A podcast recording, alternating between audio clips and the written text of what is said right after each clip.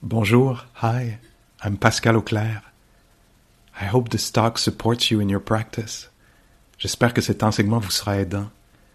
If you'd like to support my teaching, you can use the donate button underneath my picture on Dharma Seed. Vous pouvez me soutenir en cliquant sur le bouton sous ma photo. Your support is greatly appreciated. Merci.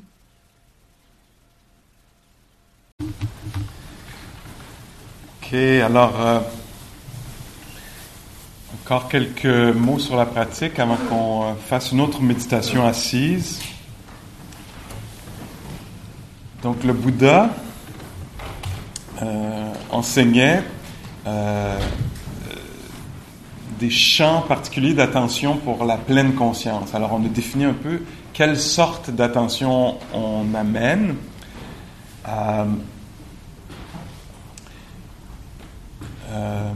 Donc une attention, je le répète, qui est généreuse, qui est plus pleine, un peu plus pleine que d'habitude. On on fait pas les choses de façon approximative ou un peu blasée ou habituelle. On, est, plus à- comme on est là. Ce que je suggérais par exemple, être sur la, pas sur Papineau, puis je la connais, puis c'est, attends, qu'est-ce que c'est que d'être ici en ce moment? Qu'est-ce que c'est que d'être dans ce corps-là en ce moment? Puis donc, euh, la pratique devient très applicable parce que n'importe quelle situation, on est invité à être juste un petit peu plus ah tiens, euh, on s'entend bien avec, ce- on est bien avec cette personne-là ce soir, mettons. Ah, laisse-moi sentir ça. Plutôt que d'avoir des idées là-dessus, il faut qu'on le refasse, etc. Ah, laisse-moi être là, vraiment sentir la bonne entente. Qu'est-ce que c'est? Ou ah, je suis dans un conflit avec quelqu'un. Ah, j'ai ces conflits. Ah, qu'est-ce que c'est de ne pas se comprendre? Laisse-moi être très attentif à cette expérience-là de quelque chose qui passe pas. Ah, bon. Alors, euh, une attention généreuse, non jugeante, qui n'exige pas autre chose. Et les champs de cette, euh, de cette euh, attention-là, le Bouddha disait, il y a tout ce qui est autour du corps. Puis il devenait très, très précis. Il disait, vous êtes invité dans la pleine conscience, on est invité dans la pleine conscience à être attentif à l'expérience du corps, dans sa posture. Alors, encore une fois, pas dans le but de l'améliorer, ça, ce serait peut-être plus une approche dans le yoga, dans le cours de yoga, la bonne posture. Dans la pratique de la méditation, c'est se laisser connaître, devenir conscient qu'on est assis. Quand est-ce qu'on est conscient qu'on est assis pendant qu'on est assis? Hein? D'habitude, on est assis pour manger, pour recevoir de l'information. C'est très rare que tout à coup, on va se dire, ah tiens, assis, assis. Le Bouddha disait, ben moi, je te dis, tu auras avantage à être conscient que tu es assis ou assise pendant que, quand tu y es.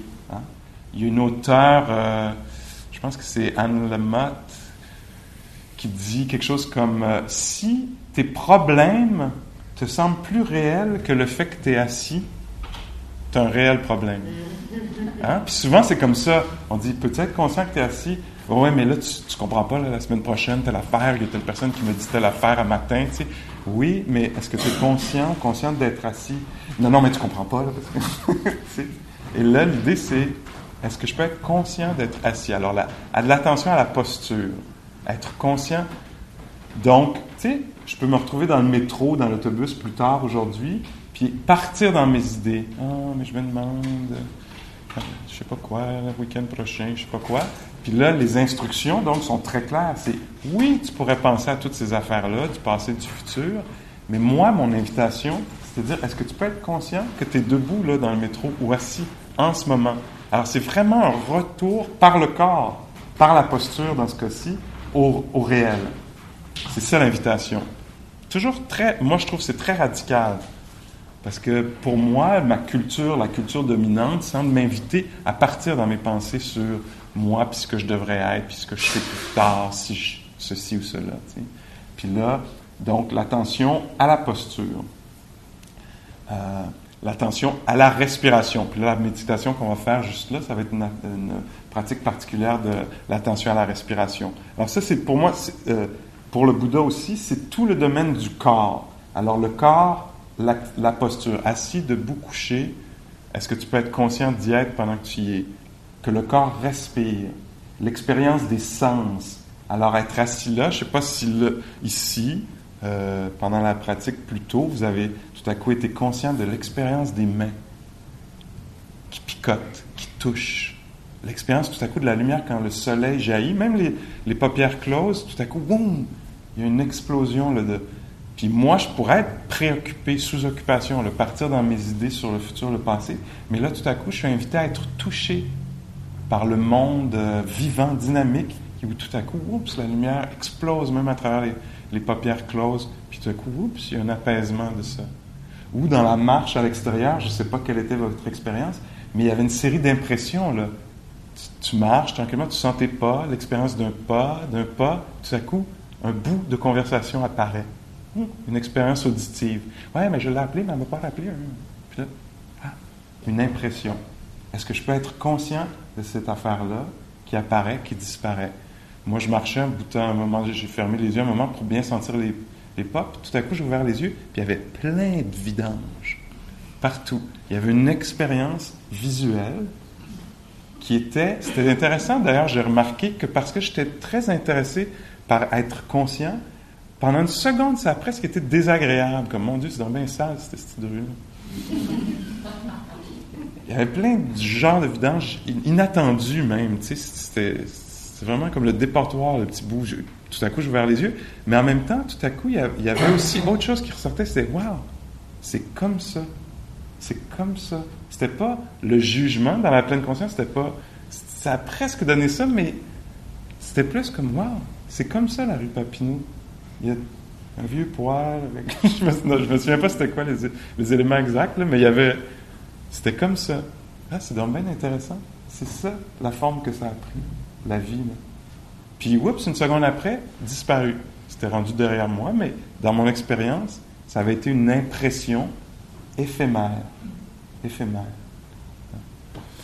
Euh, donc, la posture, la, assis, marche, debout, couché, la respiration, les expériences sensorielles, auditives. Même j'ai eu une, expérience olf- olf- olfactive inattendue. Je me tout à coup, il y a eu une odeur très sucrée euh, qui venait avec un- une association à mon enfance. Il y avait une, odeur, de, je sais pas, comme de barbapapa. Là, il y avait tout à coup, je me disais, waouh, l'expérience humaine, c'est une expérience d'impression, une suite d'impressions. hein. Et là, il y avait une, impression olfactive qui est apparue, elle a été connue, puis elle a disparu.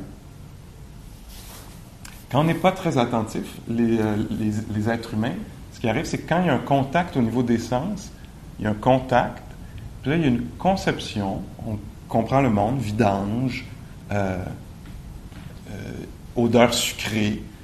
Et là, les êtres humains, d'habitude, ça, tend vers une prolifération. Et là, on part en pensée. tu sais. Alors, je pourrais voir ça, moi, avoir une expérience visuelle de vidange. Et là, ça pourrait. Mon Dieu, le monde est sale, le monde à Montréal, puis à Montréal, le monde. Puis là, tout à coup, je construis un monde, arrêté d'idées. Et la pratique de la méditation, c'est d'être là, d'être impressionné, puis de laisser l'impression passer. Ou je pourrais avoir comme ça, une, impression olfactive. Puis tout à coup, ah, il y a une association, comme une impression d'enfance, de- une vieille odeur que je n'avais pas sentie depuis euh, 40 ans, tu sais. Tout à coup, il y avait ça. Là, j'aurais pu partir, ah, dans mon enfance, c'était tellement bien. Puis je sais pas, moi, j'ai pas eu d'enfant, puis j'aurais dû avoir tu sais, mais souvent, c'est comme ça l'être humain. Alors, vous serez, verrez si ça fonctionne comme ça pour vous ou pas. Mais souvent, on a un contact avec la réalité, il dure une demi-seconde, puis on part en prolifération de toutes sortes. Opinion, désir, euh, jugement, euh, anticipation, euh, généralité, euh, etc. Dans la pratique de la méditation, on essaie de rester très très près du point de contact avec les sens, juste être là, puis voir toutes les idées qui passent. Et les laisser apparaître, disparaître, mais pas les suivre chacune d'elles. Parce que nous, les êtres humains, beaucoup de notre misère vient du fait qu'on suit beaucoup nos pensées. On ne reconnaît pas que c'est une pensée, que c'est un événement, une impression mentale, celle-là, passagère. On s'y accroche, tu sais. Moi, je pourrais être assis là, puis pour avoir, euh, je sais pas, une impression tout à coup que je suis pas un bon prof. Puis là, je pourrais partir avec ça. T'es pas bon, tu l'as pas, t'as jamais été capable. Puis là, je pourrais, tu sais, buy into that. Je pourrais croire à ça. Dans la pratique de la méditation, on devient très, très sobre. On voit qu'il apparaît une pensée, puis qu'elle disparaît. Je ne suis pas obligé de suivre chacune de mes pensées. C'est un événement éphémère. une impression éphémère. Il y a des impressions olfactives, visuelles, auditives, euh, sensorielles du corps, on pourrait dire. Puis il y a des impressions mentales aussi.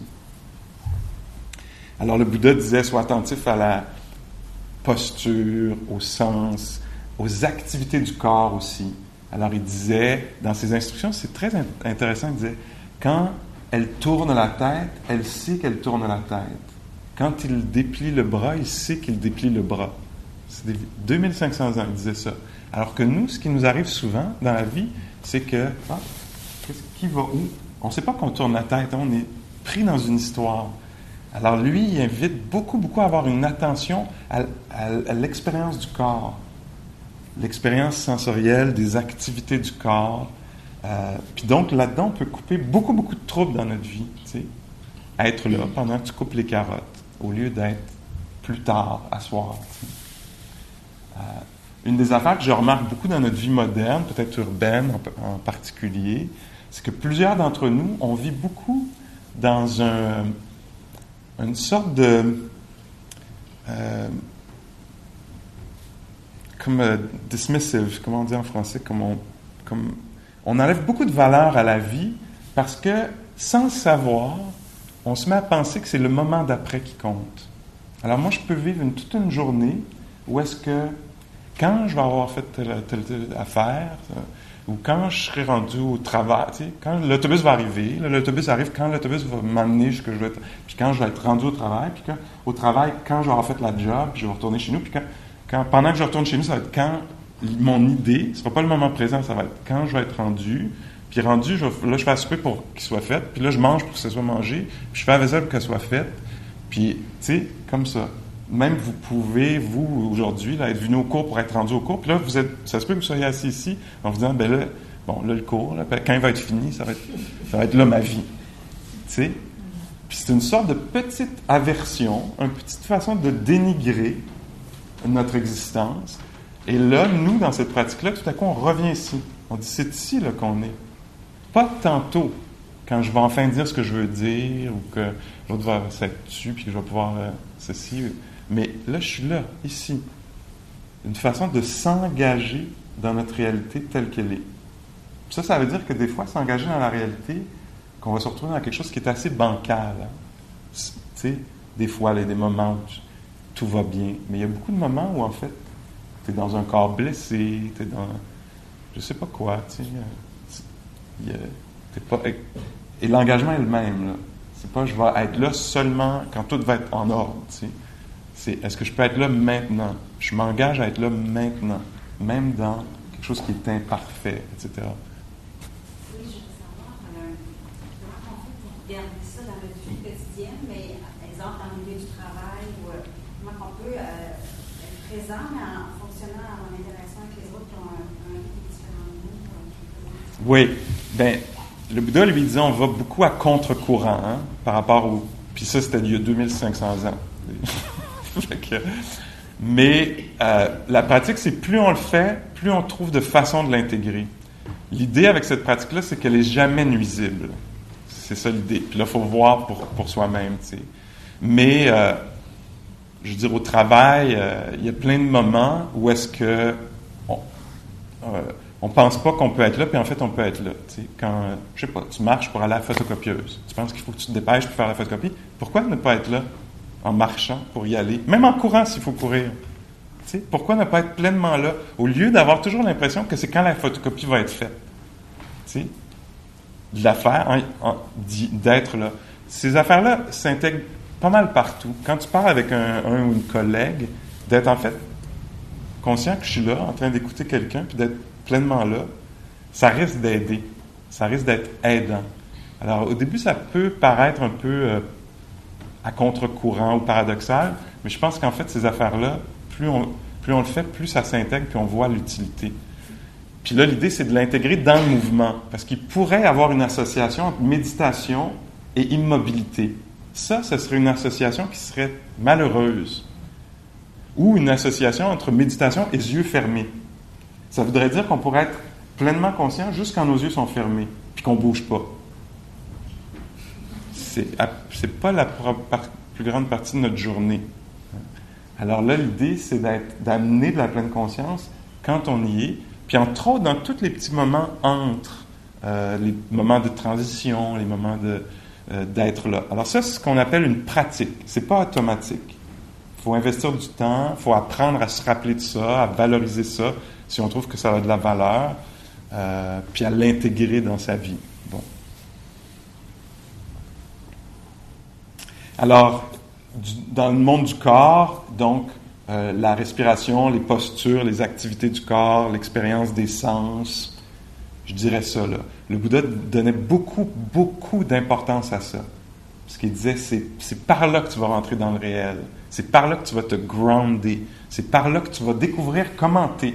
Par exemple, moi, une façon de découvrir comment je suis, c'est euh, souvent en faisant des activités, tout à coup, je me rappelle que je peux être là, dans le corps. Et en étant là dans le corps, tout à coup, je me rappelle que tout à coup, je découvre en fait que je roche, tu sais, que je précipite les choses. Mais c'est en devenant conscient de mon corps que ça me permet de devenir conscient de mon attitude.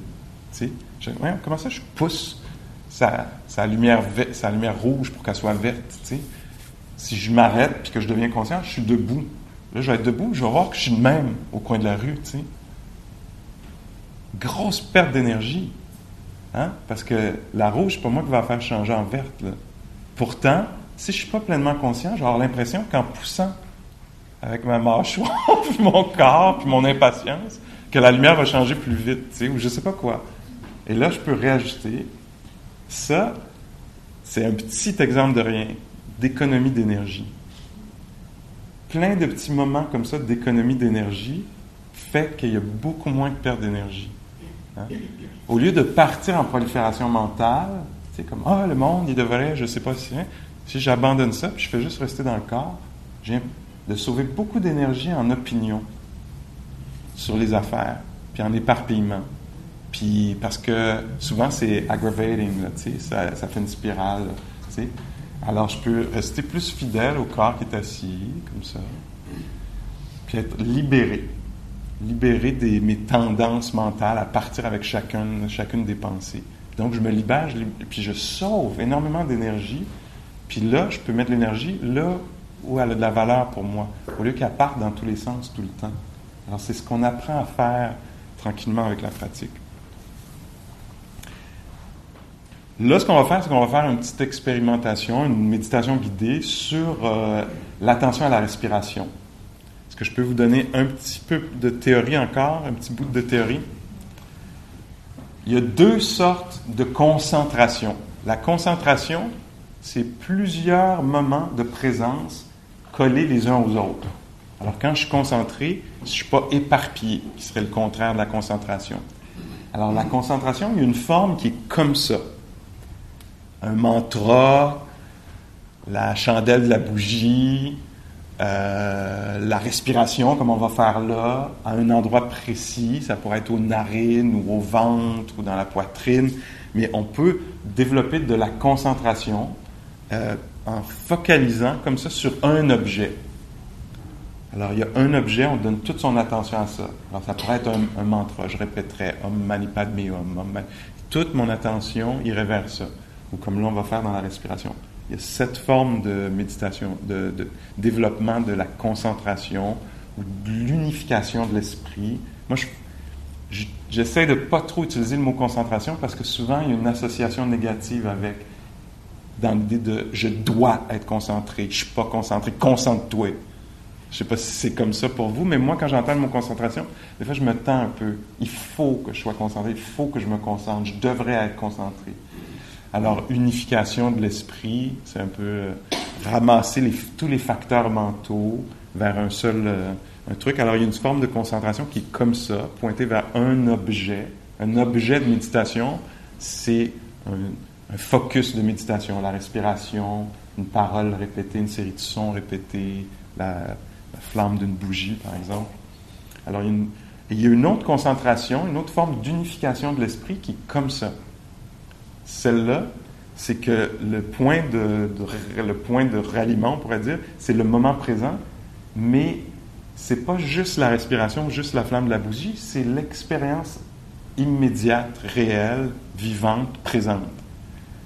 jusqu'à maintenant, aujourd'hui, on a développé un peu plus cette concentration-là. On s'est dit, tiens, allons marcher dehors, il va y avoir des sons, des impressions visuelles, peut-être olfactives, des sensations, mais le champ qui nous intéresse, il est limité. On ne va pas dans le passé ou le futur, les idées sur les choses, on reste dans le moment présent. On s'attarde à ce qui se passe dans le moment présent. Ça ne me dérange pas. Ça peut être pendant deux secondes les mains qui touchent, puis la seconde d'après, une inspiration. Mais ce qu'ils ont en commun, ces phénomènes-là, c'est qu'ils sont dans le moment présent. Me suivez-vous? Alors la façon beaucoup d'intégrer la pratique de la méditation dans sa vie, c'est d'avoir une attention qui est ouverte. C'est-à-dire que je peux être avec un collègue au travail qui me parle, je peux l'entendre en même temps ou à un autre moment pendant que tu me parles, que tu me dis quelque chose, je pourrais sentir ma respiration, entendre que quelqu'un m'appelle là-bas. Alors c'est une attention qui est ouverte. En général, c'est plus facile à intégrer parce que on, a, besoin d'être, euh, d'avoir une écoute qui est plus, euh, large. puis au moment de faire la méditation, peut-être chez moi, ça se pourrait que je m'arrête, puis que là, mon attention tout à coup fait comme ça, puis y ait juste vers un endroit la respiration au ventre. OK. Alors, essayons ça un peu. Je vous invite à trouver votre posture que vous pourrez garder pendant, ah, je sais pas, un petit peu moins de 20 minutes, peut-être.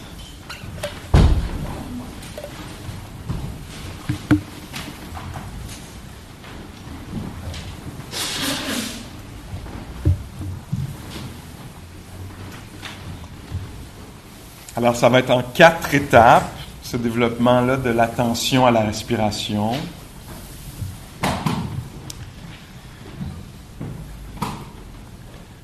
Et donc, la première chose toujours à faire, c'est de se, rappeler, découvrir, se rendre compte qu'on est assis.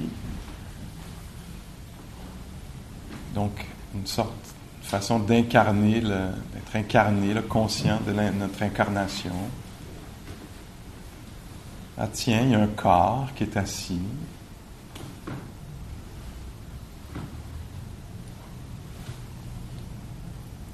Dans lequel ça peut être agréable d'être ou pas, peut-être. Mais c'est comme ça en ce moment, dans ce corps-là.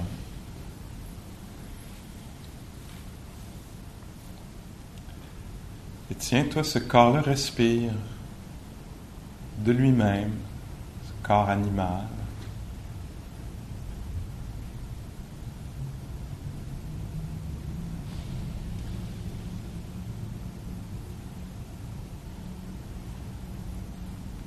Il va y avoir d'autres sensations, des sons qui vont venir. Mais ce qui va m'intéresser principalement, ce à quoi je vais donner généreusement mon attention, ce que je vais me laisser connaître particulièrement, c'est l'expérience de la respiration. Puis pour développer mon attention soutenue, ma pleine conscience, au début, je ne serai pas trop exigeant. Ce que je vais me demander, ça va être juste d'être conscient pendant l'inspiration, au moins à un moment, une seconde pendant l'inspiration, qu'il s'agit d'une inspiration. Devenir conscient de ça. Que ce n'est pas une expiration, que là on est au milieu, au début ou à la fin d'une inspiration.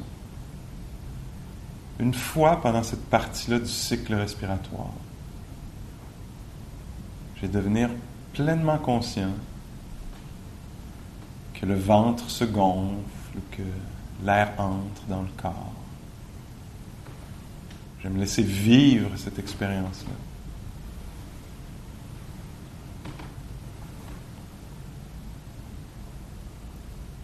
Et à un moment aussi, pendant l'expiration, je pourrais penser à des choses, etc. Mais au moins une fois pendant l'expiration, je vais devenir pleinement conscient qu'il s'agit d'une expiration.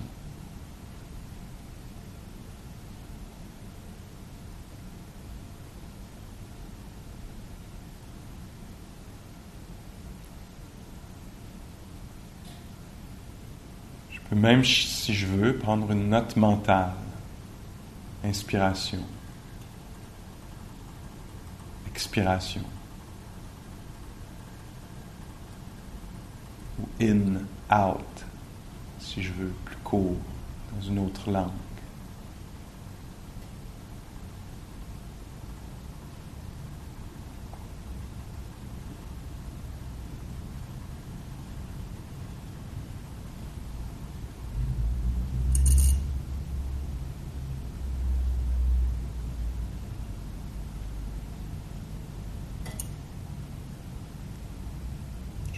Laisser entendre des sons, être un peu vague à un moment donné, mais une fois, une demi-seconde pendant l'inspiration ou l'expiration.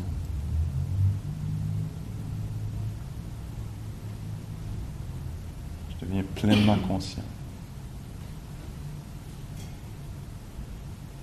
J'essaie de voir si je peux établir ça, avoir une certaine durée là-dedans.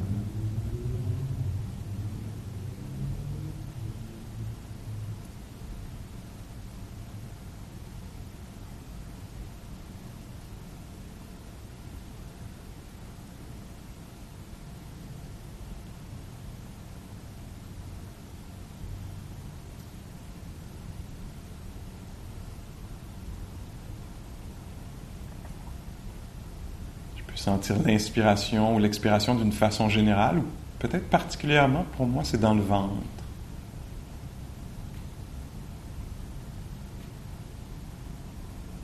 sensation du ventre qui est en train de se gonfler légèrement, se dégonfler.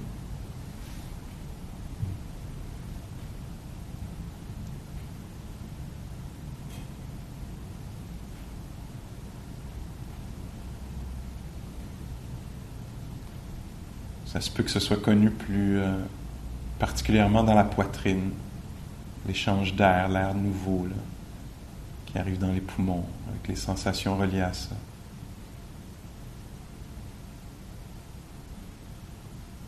Ou l'affaissement de la poitrine dans l'expiration.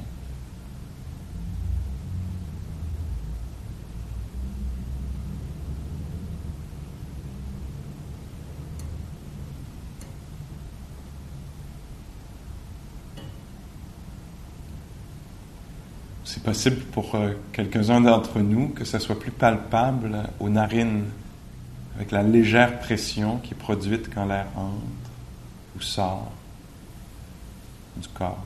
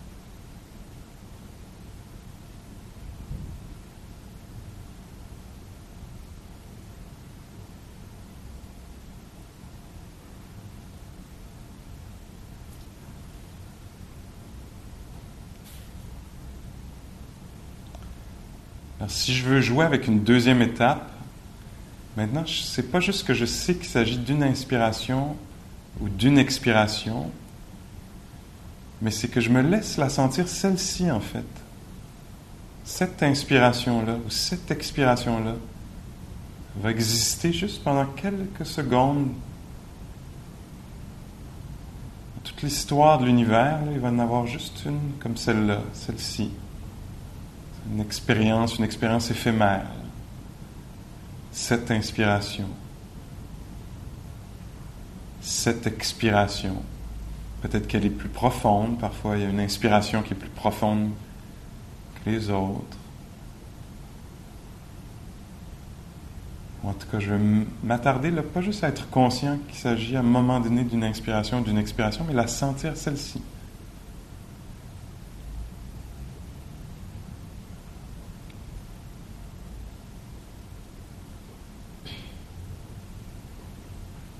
Rapide ou lente, facile ou ardue,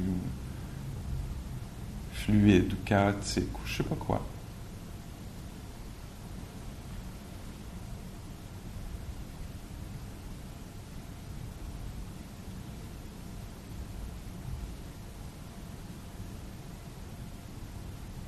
Peut-être pas de mots pour la décrire, là.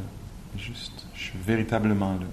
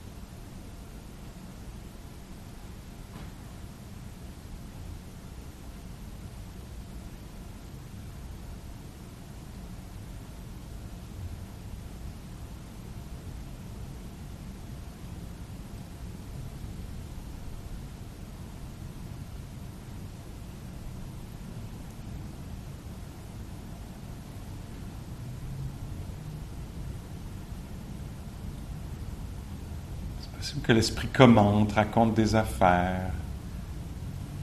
Mais ça nous intéresse plus ou moins. On n'a pas beaucoup de valeur à donner à ça. Ce qui nous intéresse, c'est l'expérientiel, l'expérience de l'inspiration, de l'expiration. Est-ce que je peux goûter à cette inspiration un petit peu, à cette expiration?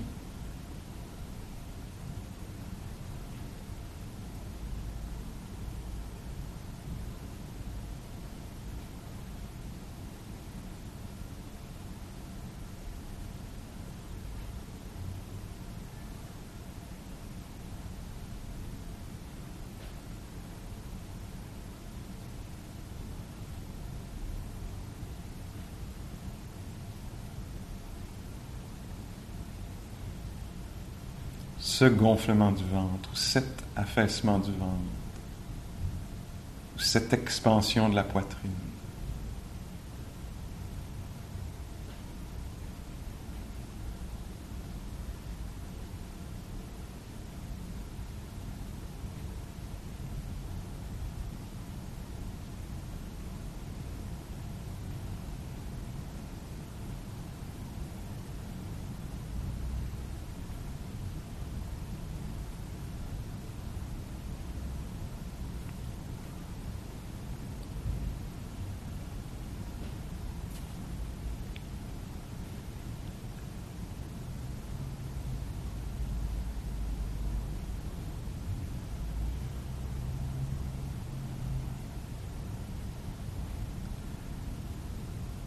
Dans une troisième étape, si vous voulez jouer avec ça, vous pourriez rester avec la première étape, de juste savoir qu'il s'agit d'une inspiration ou d'une expiration, ou avec la deuxième qui s'applique à ressentir celle-ci, cette inspiration, cette expiration.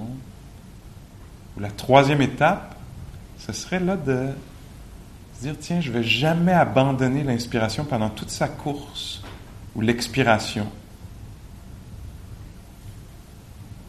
Dès le début de l'inspiration, je vais être présent, puis je vais rester présent au milieu de l'inspiration jusqu'à sa fin, pour découvrir peut-être s'il y a une pause après l'inspiration ou après l'expiration. Donc je laisse mon attention embrasser, épouser, on pourrait dire, sans l'abandonner jamais, la respiration. Alors là, je m'y colle.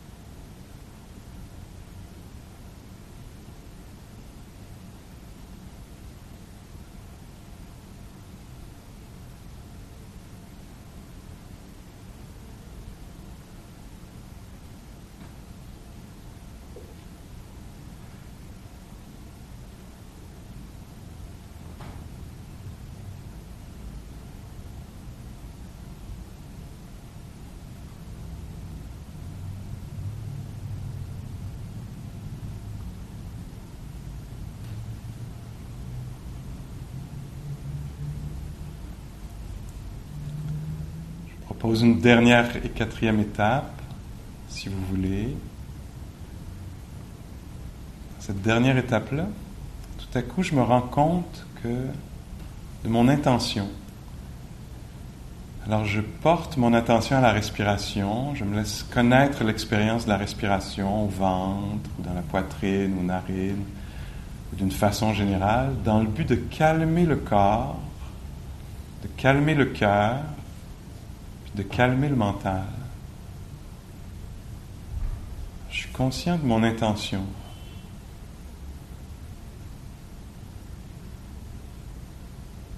Donc avec chaque inspiration, chaque attention, présence à l'inspiration, présence à l'expiration, je suis conscient que je fais ça pour pacifier le mental, le cœur, le corps.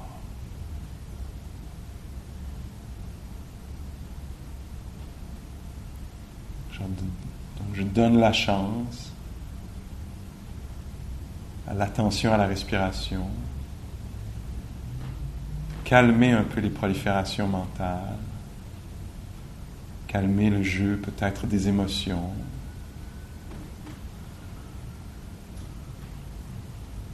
de calmer le corps.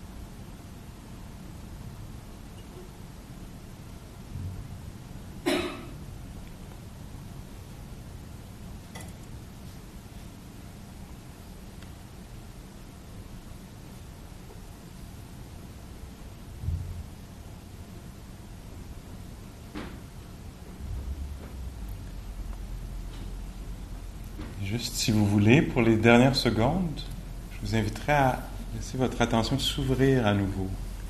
Alors, pas seulement la respiration. On pourrait se laisser connaître tout à coup en pleine conscience, laisser ressortir les sons ambiants ou les autres sensations du corps, certaines peut-être douloureuses, mais d'autres plutôt neutres ou agréables. sont vivantes. Sans essayer de tout attraper ce qui se passe dans la réalité, mais plutôt en laissant se présenter les phénomènes qui sont, viennent à l'avant-plan de notre expérience. C'est possible qu'un son tout à coup apparaisse, ressorte, ou une sensation.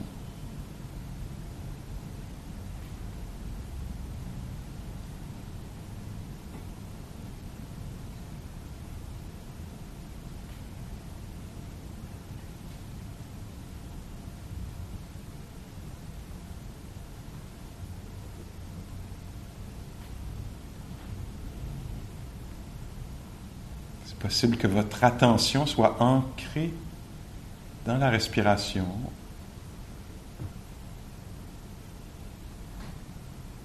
Que ce soit votre refuge, on pourrait dire, le refuge de l'attention.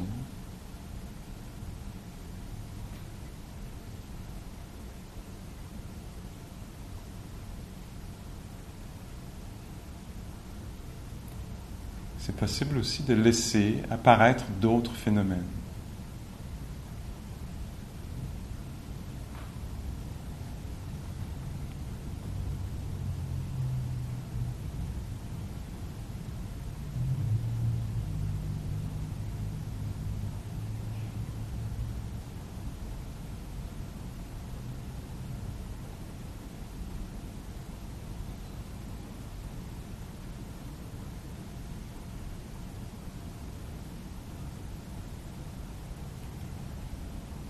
Même qu'on pourrait devenir conscient, consciente de notre état mental en ce moment. certains d'entre nous peut-être apaisés,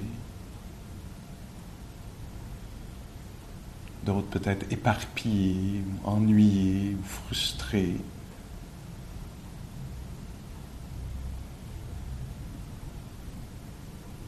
Peut-être qu'on se sent intérieurement spacieux, silencieux.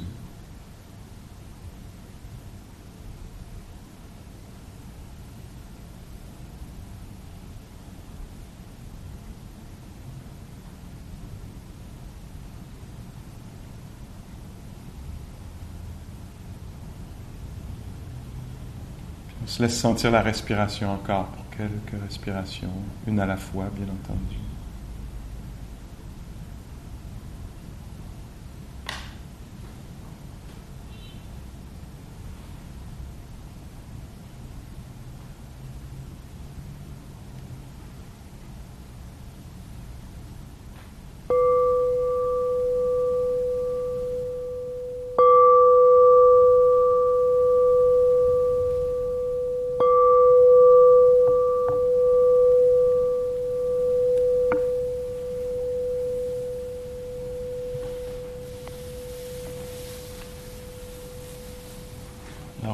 De relâcher la posture ou d'ouvrir les yeux, est-ce qu'on peut devenir euh, demeurer conscient peut-être de l'expérience?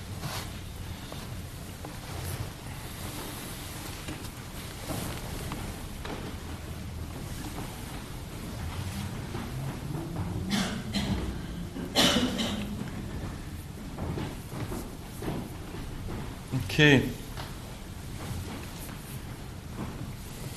Alors, euh, vous avez observé dans la marche méditative, dans la pause qu'on a prise? Est-ce qu'il y a des choses qui vous sont apparues ou pendant la méditation qu'on vient de faire là sur les, la respiration ou l'attention plus concentrée ou plus ouverte? Oui? Ben, manger en pleine conscience, c'est très difficile. C'est difficile? Ben, c'est très difficile de, de ralentir. Oui. On a tellement l'habitude de manger rapidement que c'est très difficile. Oui. Mais quand même, tu as eu cette idée-là que ça pourrait peut-être être fait. Être... Mais c'était l'instruction de la Oui. Mais ça s'est fait, je l'ai fait. Oui. C'était vraiment toujours, euh, chaque seconde, il fallait que je ralentisse, ça s'en allait tout seul. C'est ça, c'est-à-dire que c'est un entraînement, hein, parce que nous, on a une façon habituelle de procéder. Là, aujourd'hui, on fait de la neuroplasticité. là. C'est-à-dire que euh, on sait maintenant là, que c'est possible d'entraîner, de de créer des chemins neuronaux, puis de les, euh, de les, de les entraîner, puis d'en abandonner certains qui ne sont pas aidants. Puis euh, donc là, toi, tu te dis, OK, je veux être euh, attentive en mangeant, mais là, tu as quand même euh, quelques décennies d'entraînement à manger de façon automatique ou compulsive ou je sais pas trop quoi. Puis là, tout à coup, il y a cette proposition-là, est-ce que je pourrais le faire en pleine conscience? Puis donc, ça va prendre un peu de pratique et peut-être que tu vas découvrir des avantages à ça, que, que les choses vont goûter plus peut-être, ou que tu vas pouvoir te servir du moment du repas pour en fait euh, créer un état intérieur qui, qui au lieu de créer plus d'éparpillement, parce que l'idée, là, c'est qu'on est toujours en train d'entraîner quelque chose. On est toujours en train de s'entraîner neuroplastiquement, là. Alors, ça peut être bon de savoir ce qu'on est en train d'entraîner, d'encourager, de conditionner, de créer. Et euh, dans, la psychologie bouddhiste, la, pleine conscience, elle est jamais néfaste. Elle est toujours bienvenue. Dans n'importe quelle situation dans laquelle on se retrouve, c'est toujours un facteur qu'on pourrait euh, décrire comme sage. C'est toujours euh, quelque chose qui va aider n'importe quelle situation.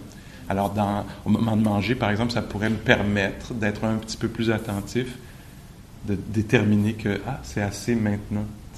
Il y a ont un feeling que j'aurais pas senti normalement habituellement ou quand je suis dans la compulsion. Et donc, euh, l'idée de la pleine conscience, c'est beaucoup d'amener une lecture plus profonde des choses. Euh, la pratique qu'on fait, elle s'appelle vipassana, ou en anglais, c'est traduit par le mot insight meditation. Puis on traduit en français souvent par pleine conscience. Mais euh, vipassana, ce que ça veut dire, c'est une compréhension plus profonde, plus intuitive, pénétrante des choses. Alors, plus je vais développer une attention, une présence particulière, un intérêt pour ce qui se passe, plus les choses vont être révélées, je vais faire des découvertes. Par exemple, dans une pratique de yoga, si je prends la posture, puis je suis la posture que le prof a pris, puis là, je fais juste attendre l'autre posture, il n'y aura pas beaucoup de découvertes qui vont être faites. Mais si tout à coup je deviens intéressé par ça, le phénomène, je vais voir que je suis en train de pousser, de dépenser trop d'énergie, ou que, ah, tout à coup, je vais sentir que l'alignement n'est pas juste, donc, en étant conscient, les choses se mettent à ressortir. Ils, montrent, ils nous, ils nous, euh, ils nous montrent de quoi elles sont faites. Et, euh, et donc, dans cette pratique-là, entre autres, ce qu'on développe, c'est une, beaucoup plus forte euh, intuition des choses. Alors moi, si je suis habitué d'être dans mes pensées, mettons que j'ai une décision à prendre, là, tu sais, je sais pas, avant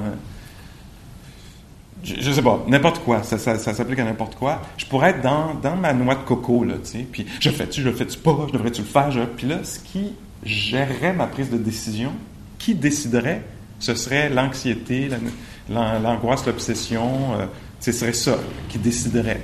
Est-ce que je veux vraiment que ce soit ça qui décide? En devenant de plus en plus conscient du corps assis, etc., je descends, tu sais, je descends de là vers là, vers là. Puis là, tout à coup, je, tout à coup, je me mets à penser, bon, il faut que je prenne une décision. Je le fais-tu ou je le fais pas aujourd'hui? Puis là, tout à coup, il y a une sorte d'intégrité qui devient accessible. Parce que j'ai une écoute un peu plus silencieuse, un peu plus profonde. Tout à coup, c'est, ben oui, je le fais. Ben non, je le fais pas. J'ai pas besoin de délibérer pendant tellement de temps parce que j'ai développé un certain calme, une certaine écoute de qualité, etc qui fait que les choses peuvent, au lieu d'être dans mes idées préconçues, je devrais pas être de même, une, je sais pas, moi, un, fils, c'est pas comme ça, ça fait pas ça, ou un si, ça fait pas ça, ou etc. Au lieu d'être dans les idées reçues de comment je devrais être, je me mets à écouter, puis là, j'ai plus d'intégrité. Ah, tiens, moi, c'est ça ma vérité, etc. C'est ce qui se passe dans le processus de, du développement de la pleine conscience. OK. Autre chose? D'autres questions, observations, euh, challenge? J'ai remarqué que la respiration, l'amplitude était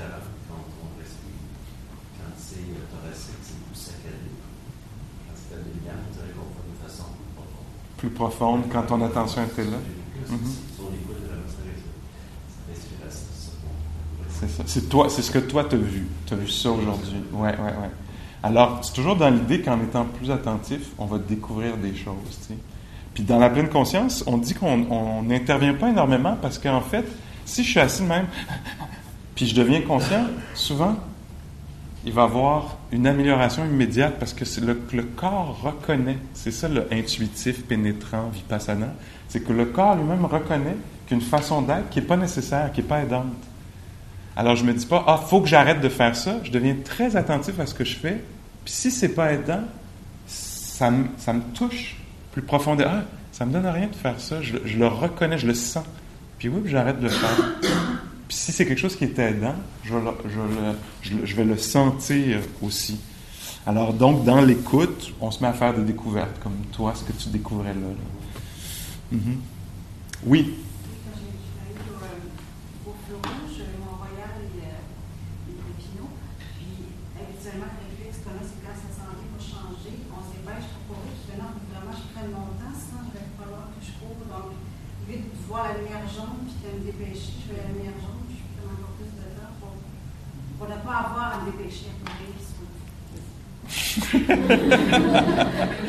En tout cas, tu es encore vivante. Il y a quelque chose qui a marché. OK. Alors là, j'ai parlé, ben, j'ai parlé beaucoup d'affaires, mais entre autres, je fais des petites récapitulations, là. Donc, là où mettre son attention. Alors, j'ai nommé tout le champ physique. Posture, activité du corps, comme manger, par exemple. Ça, c'est des sujets. Le Bouddha disait, ça vaudrait la peine d'être là pendant que tu manges, etc. Alors, les sensations du corps, la respiration. Il y a tout un autre champ aussi de, de, de la pleine conscience, de, de, ce à quoi on peut prêter attention. Puis là, j'ai touché aussi déjà un peu aujourd'hui, puis à la fin, là, j'y touchais, c'est le champ des émotions, des états mentaux, des humeurs, etc. Alors, c'est tout un champ où est-ce qu'on peut, auquel on peut s'éveiller, là. Et donc, dans la pratique, oui, il y a l'attention à la respiration, oui, il y a l'attention à la posture, je suis conscient d'être assis, etc. Mais ce à quoi ça me donne accès, c'est aussi beaucoup à l'état mental dans lequel je suis. Non seulement ça me donne accès aux états mentaux qui sont présents, mais en fait, la pleine conscience elle-même produit des états mentaux qui sont très bénéfiques. Comme par exemple, en étant plus attentif, il y a des chances que le système se calme, alors que j'invite du calme. Comme là, vous avez peut-être eu cette expérience-là en je pourrais être assis là, oh mon Dieu, il faut que je fasse ça, il faut que j'apprenne ça, il faut que j'appelle telle personne. Puis là, tout à coup, est-ce qu'on peut être juste avec la respiration? Gonflement, affaissement, gonflement, affaissement. Il y a une certaine présence qui peut s'établir, dans laquelle il y a du calme. Il y a une certaine dose de calme. Les choses deviennent plus stables, équilibrées. Hein. Donc, il y, a, plusieurs facteurs calmants qui, euh, qui sont développés dans l'attention il y a le calme lui-même, il y a euh, l'unification de l'esprit. Alors, au lieu d'être éparpillé, on, reste, on devient concentré. Je peux vraiment écouter l'autre, écouter mon corps. Pendant que je fais un cours de yoga, par exemple, c'est très important, hein, parce que je suis dans l'idée préconçue qu'il faut que je performe, par exemple, ou qu'il faut que je, sois équivalent ou équivalente à l'autre à côté de moi qui est deux jambes de même. Euh, c'est très possible que je me blesse. Ça va prendre beaucoup, beaucoup d'écoute pour faire une pratique qui est juste. Dans n'importe quel sport, mais là, je prends par exemple dans le, yoga, d'être, d'avoir, donc ça va il va se développer du calme, de la concentration, la stabilité mentale aussi. Alors plus je vais être attentif, moins je vais être porté à être dans les extrêmes du désespoir, de la réactivité, d'en vouloir plus. Plus je vais être attentif à ce qui se passe, ces états-là mentaux qui sont néfastes, perturbants, vont tomber. Puis là, il va avoir une, plus d'équilibre mental. Donc, il y a tout un autre set de, qualités qui sont développées, qui sont des, qualités énergisantes. Alors, quand je prête attention à ce qui se passe, quoi que ce soit, quand je prête attention à ce qui se passe, ce qui, est, développé dans mon esprit, neuroplasticité, là, ce qui est encouragé, ce qui va se développer, euh, naturellement, ça va être la curiosité. Si je prête attention à quelque chose, si je dis par exemple, prêtons attention à l'univers sonore en ce moment.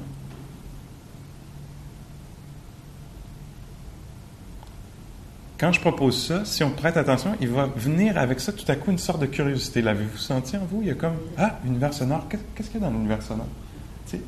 ça, c'est un petit facteur mental qui est extrêmement puissant la curiosité.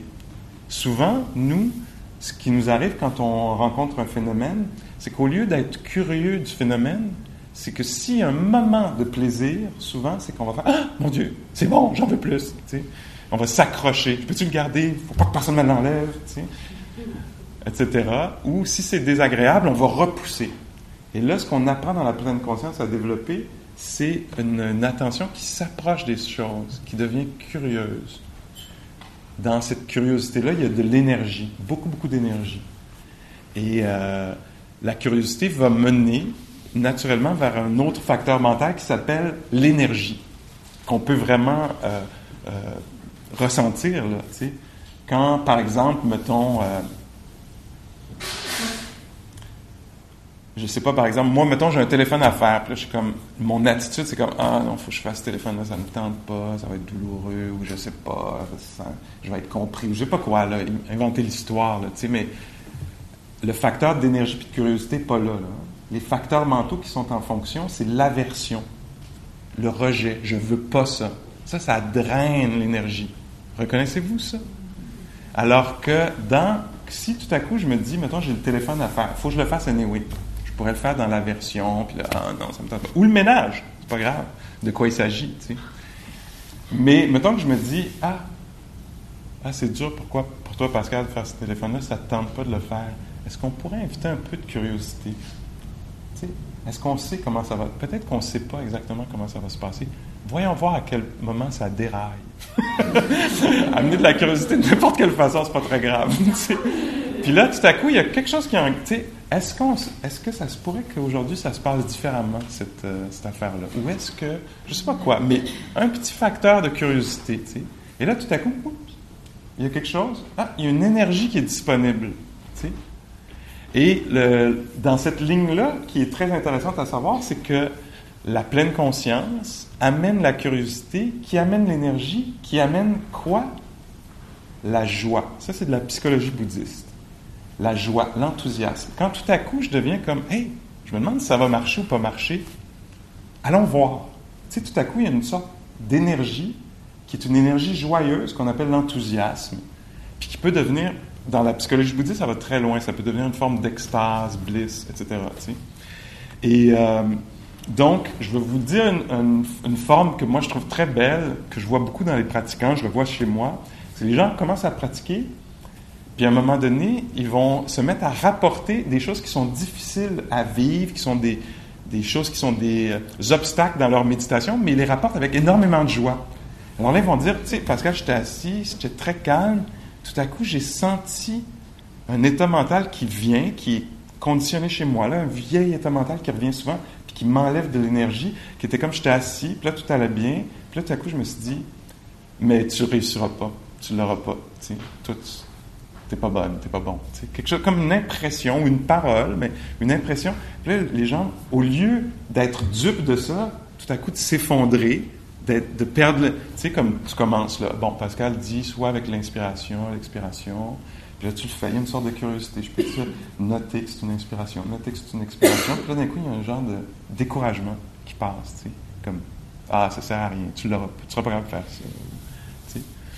Et euh, non, souvent, on pourrait être dupe de ça, puis là, se mettre à regarder autour. Les autres, ils l'ont tué, ils ont l'air de l'avoir plus, ils ont tout l'air d'être bien calmes. Moi, je suis pas calme. Puis, tu sais, ça une spirale descendante. Si c'est euh, reconnu, puis qu'il y a une sorte de curiosité, les gens vont décrire ça, ils vont dire Ah, j'étais assis, puis là, c'était génial, j'étais assis, c'était très calme. Puis là, d'un coup, il y a eu cette énergie-là, ou cette habitude mentale-là, ou cette, cette attitude-là qui est euh, deprecating, là, qui écrasante, jugeante, débilitante, là, qui est venue, puis je l'ai vraiment vu, je l'ai vraiment senti. Ça, c'est beau, c'est le processus de libération d'un état mental qui est oppressant. Hein? Puis donc, qu'est-ce que c'est dans notre vie, le moment où on, perd confiance, je vais être capable ou pas capable? Si je pense encore au sport, ça, se- présente constamment, tu sais. Puis de pouvoir reconnaître un état mental, puis au lieu qu'il enlève l'énergie comme il devrait faire normalement, doute, doute de soi, doute, euh, euh, découragement, etc., que ça retire l'énergie, au lieu que ça fasse plus ça, mais que ça fasse naître de la curiosité. Ah, regardons ça, cette affaire-là revient, il vient régulièrement, et là je le vois, je l'ai pogné, je l'ai senti, cette affaire-là. Je suis plus, là c'est la voix du milieu. Je suis plus dupe d'un- d'une voix qui me dirait que je vaux rien, par exemple, une impression tout à coup que je vaux rien, que j'appartiens pas, que je réussirai pas, etc. Puis là, je pourrais juste le reconnaître comme un événement mental, puis être curieux de ça. Ah, qu'est-ce que ça fait? Où est-ce que c'est senti? Ah oui, ça écrase dans la poitrine. Ah oui, ça, je sais pas, tout à coup, ça altère les perceptions. Parce que nos états mentaux, les émotions qu'on vit, les humeurs dans lesquelles on est, nous présentent les choses sous un d'une certaine façon. hein. Le Bouddha euh, parlait de mirage. Alors, dans une émotion quelconque, le découragement, le futur m'apparaît euh, comme un échec, non? Ça ne va pas fonctionner. Dans un certain état mental, le passé même m'apparaît d'une certaine façon. J'ai jamais été capable de rien faire.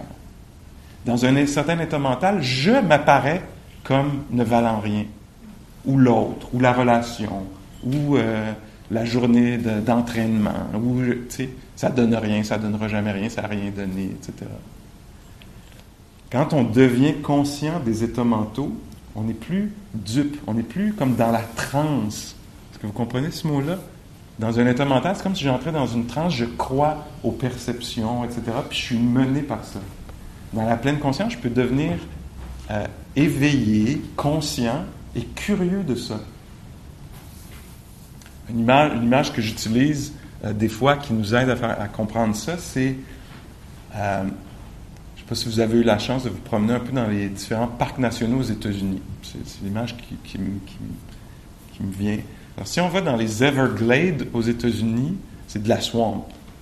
C'est un, c'est une sorte de milieu particulier. Si on va dans Yosemite, c'est un autre, c'est de la forêt, des parois rocheuses. Si on va dans Death Valley, c'est autre chose, c'est sec, c'est le désert, ou Joshua Tree, etc. Les émotions, c'est un petit peu comme ça. On se retrouve dans des, dans des, euh, dans des parcs nationaux. L'idée du parc national, pour moi, elle marche bien parce que c'est ce que ça fait, ce que ça présente aussi, c'est que c'est pas tellement personnel. Hein. Le découragement, c'est du domaine public. Hein? Des fois, c'est toi qui es dans le découragement, des fois, c'est toi qui le visites. Puis des fois, la générosité, qui est un autre état mental, par exemple, c'est des fois c'est toi qui es là, puis des fois c'est moi. Mais ça a, ça a une faune, une flore particulière, une ambiance particulière. Dans la pleine conscience, on est invité à devenir conscient des états mentaux pendant qu'on est dedans. C'est ça qui est hallucinant, là, c'est qu'on n'est pas dans la réflexion, on pense pas aux états mentaux, on est invité à les vivre en direct. Fait que là, je suis dans le découragement.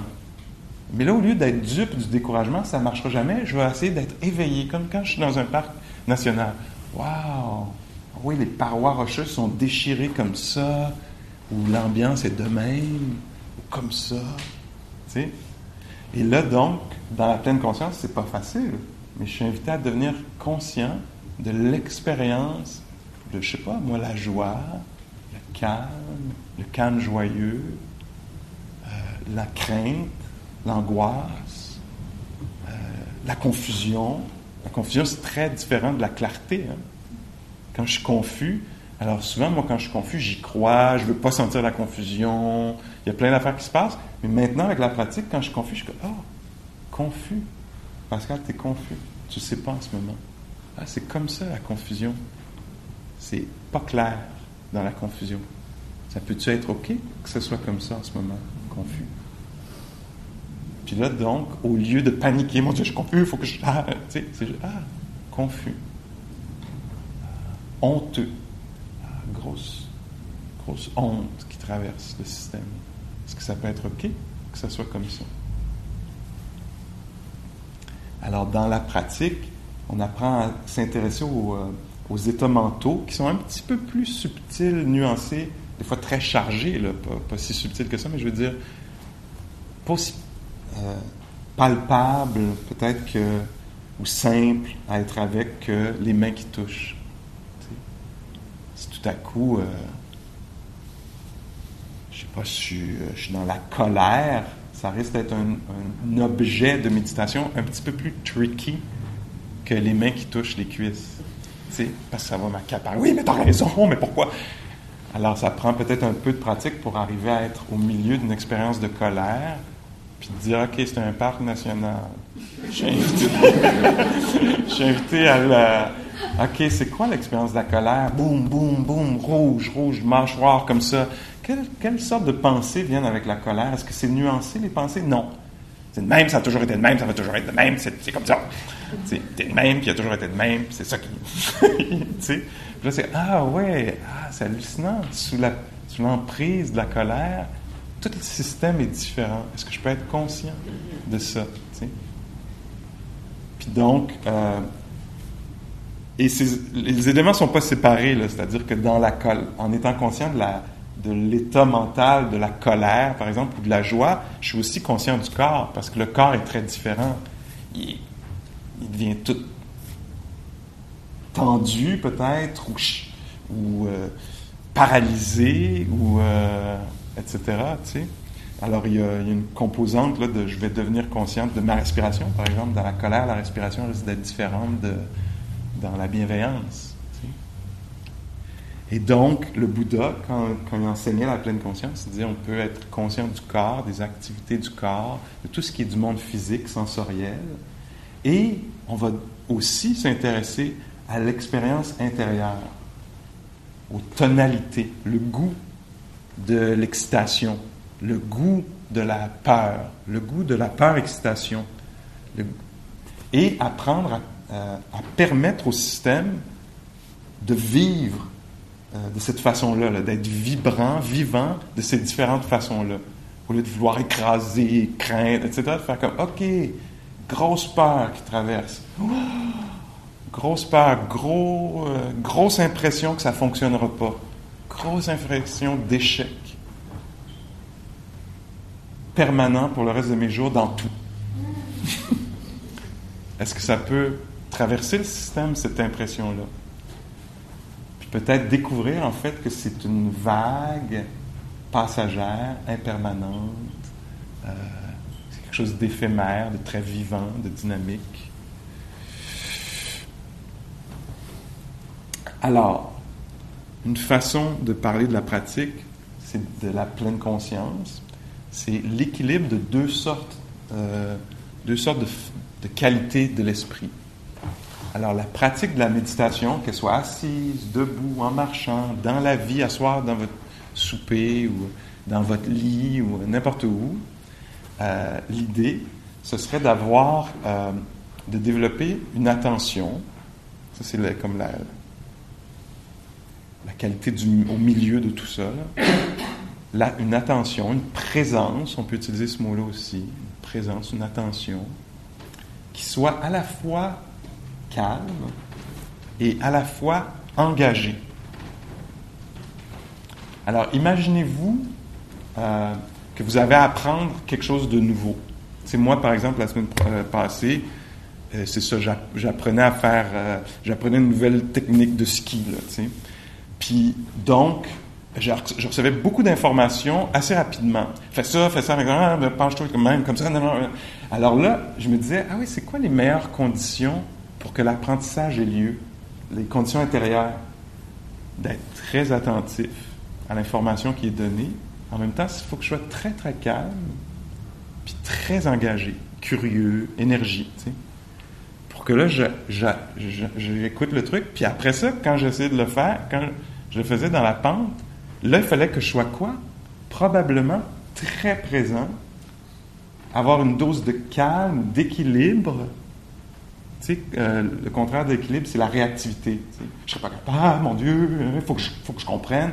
Alors, retirer toutes les émotions euh, perturbantes pour avoir plus un, un, esprit non réactif, donc qui s'approche du calme, non réactif. Puis d'un autre côté, d'être très engagé, d'être vivant. Là. Je sais, je suis pas, je suis pas euh, comme ça. Il faut que je sois. Il y a plein de données là, pendant que je, je skie là, qui m'indiquent si je, je, comprends ce qu'on. Je suis capable d'intégrer le, les instructions ou pas. Là. Alors, euh, pour l'apprentissage, j'imagine que si j'avais à performer quelque chose dans le sport ou au travail, pour la performance, quelles sont les qualités intérieures qui seraient idéales? Grande présence, dose de calme, de non-réactivité et euh, énergie, être engagé. Dans un conflit, au travail ou relationnel, je ne sais pas si vous, ça vous arrive, moi, ça m'arrive de temps en temps. On ne se comprend pas avec quelqu'un d'autre dans n'importe quel milieu. Quelles sont les qualités mentales les, qui favoriseraient la résolution de conflits? D'après moi, beaucoup d'attention, euh, avec une dose de calme, de non-réactivité. Tu sais, OK, on ne se comprend pas. Respiration. Okay. Est-ce que ça peut être OK, Pascal, que tu pas compris, que tu ne sois pas compris en ce moment? OK. Essayons de voir si ça peut être OK. Calme, puis engagement. Qu'est-ce qui est en train de se passer? Est-ce que je vais être vraiment là pour sentir ce qui se passe, pour pouvoir régler le truc? Je m'imagine, c'est n'importe quoi, là. Pensons à faire l'amour, maintenant. Qu'est-ce que ça serait la meilleure, qu'est-ce qui serait le meilleur pour faire l'amour, un rapport sexuel? Probablement d'être présent. Je dis ça parce que j'entendais une amie qui enseigne beaucoup dans le monde de la sexualité, un peu ce qu'on fait là, puis elle disait, tu sais, moi avant, quand je faisais l'amour, j'étais dans mes pensées. J'étais comme, de quoi j'ai l'air, faudrait que je sois plus de même, je passais de même, puis tout ça, est-ce que j'arrivais à apprécier ce qui se passait? ben non. Fait que j'ai appris tranquillement à amener ma pratique de la méditation dans, le, dans les relations sexuelles. Puis là, maintenant, quand je suis dans une relation sexuelle, j'essaie d'être très présente, d'avoir une dose de non-réactivité, de calme, puis beaucoup d'engagement. Puis comme ça, je peux découvrir où est mon plaisir, où est celui de l'autre, comment, comment l'offrir, le partager, le recevoir, etc. Puis je sors de mes idées. C'est comme sur le coussin. Dans le travail, d'après moi, ce que je vois de plus en plus, moi, dans mon rapport même, maintenant j'essaie d'autres choses. Le rapport au global, l'environnement, les changements climatiques il se passe le politique à l'international.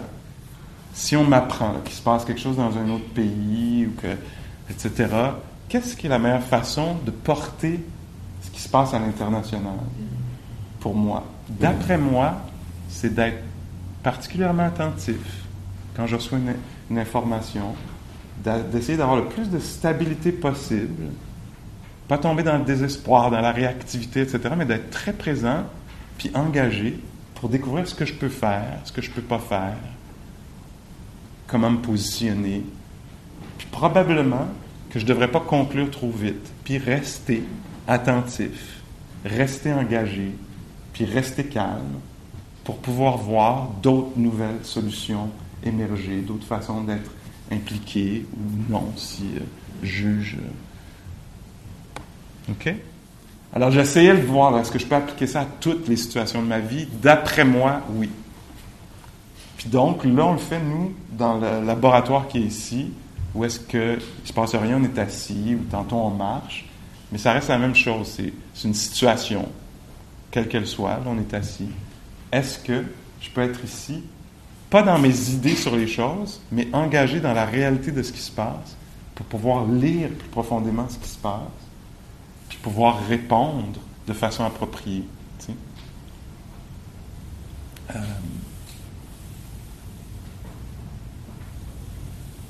question, réponse, objection, qu'a vécu.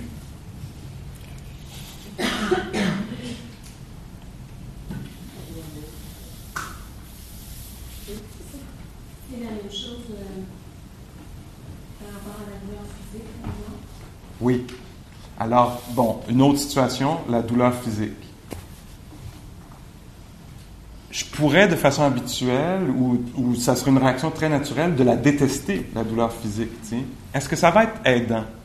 Le Bouddha, lui, utilisait l'image de la deuxième flèche encore. Il disait non seulement tu as le bras cassé ou le cou pogné, mais en plus, si je veux absolument autre chose, je déteste ça, ça, ça amène encore plus de stress. Alors, ce qu'on développe ici, l'idée, c'est que ça soit applicable pour ça aussi. C'est comme, ah, alors il y a ça, il y a cette douleur-là qui est là. Est-ce qu'elle peut être connue? Est-ce que je peux lui permettre d'être là? Alors, une forme d'acceptation. Moi, quand je pratique, là, souvent avec quelque chose qui est difficile ou désagréable, j'essaie pas de l'accepter pour le reste de ma vie. Parce que c'est pas faisable. Je peux pas porter le reste de ma vie en une seconde, dans un moment présent. Tout ce que je peux porter, puis si la vie est bien faite de cette façon-là, c'est juste un moment présent, à la fois. Alors, pour moi, ça va être, est-ce que ça peut être OK, Pascal, en ce moment, que ce soit comme ça, en ce moment? Pas pour le reste de la journée. Pour le reste de la journée, cette idée-là m'écrase, tu sais. Ça, c'est de la projection, c'est de la pensée, c'est conceptuel. Si je pense, il faut que je vive avec ça pour le reste de mes jours, c'est sûr que ça m'écrase. Parce que c'est des idées qui m'écrasent. Parce que j'apprends à faire, ça va en ce moment-là. Qu'est-ce qui est là? Puis est-ce que ça peut être connu? Alors, ce que j'essaie de favoriser, c'est de la présence, avec de la non-réactivité, des facteurs calmants, donc de la non-réactivité du calme, puis de la curiosité, de l'engagement. Est-ce que ça peut être OK que ce soit comme ça en ce moment? Est-ce que ça peut être connu? Wow!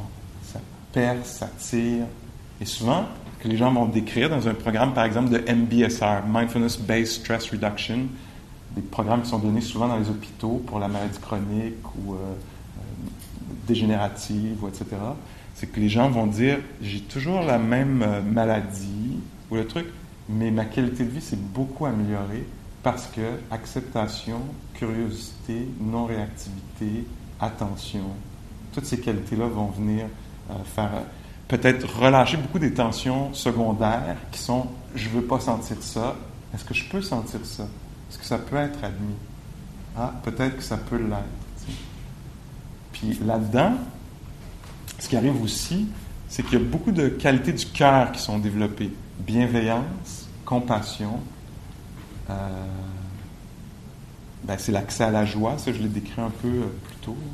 Mais dans le cas de ce qui est difficile, euh, ce qu'on apprend à faire, c'est à ouvrir le cœur. Ça, c'est une forme de bonheur qui n'est pas très, très publicisée. Alors, il y a une forme vraiment étrange de, de. C'est même dur de dire ces mots-là parce que c'est comme l'équation ne semble pas marcher.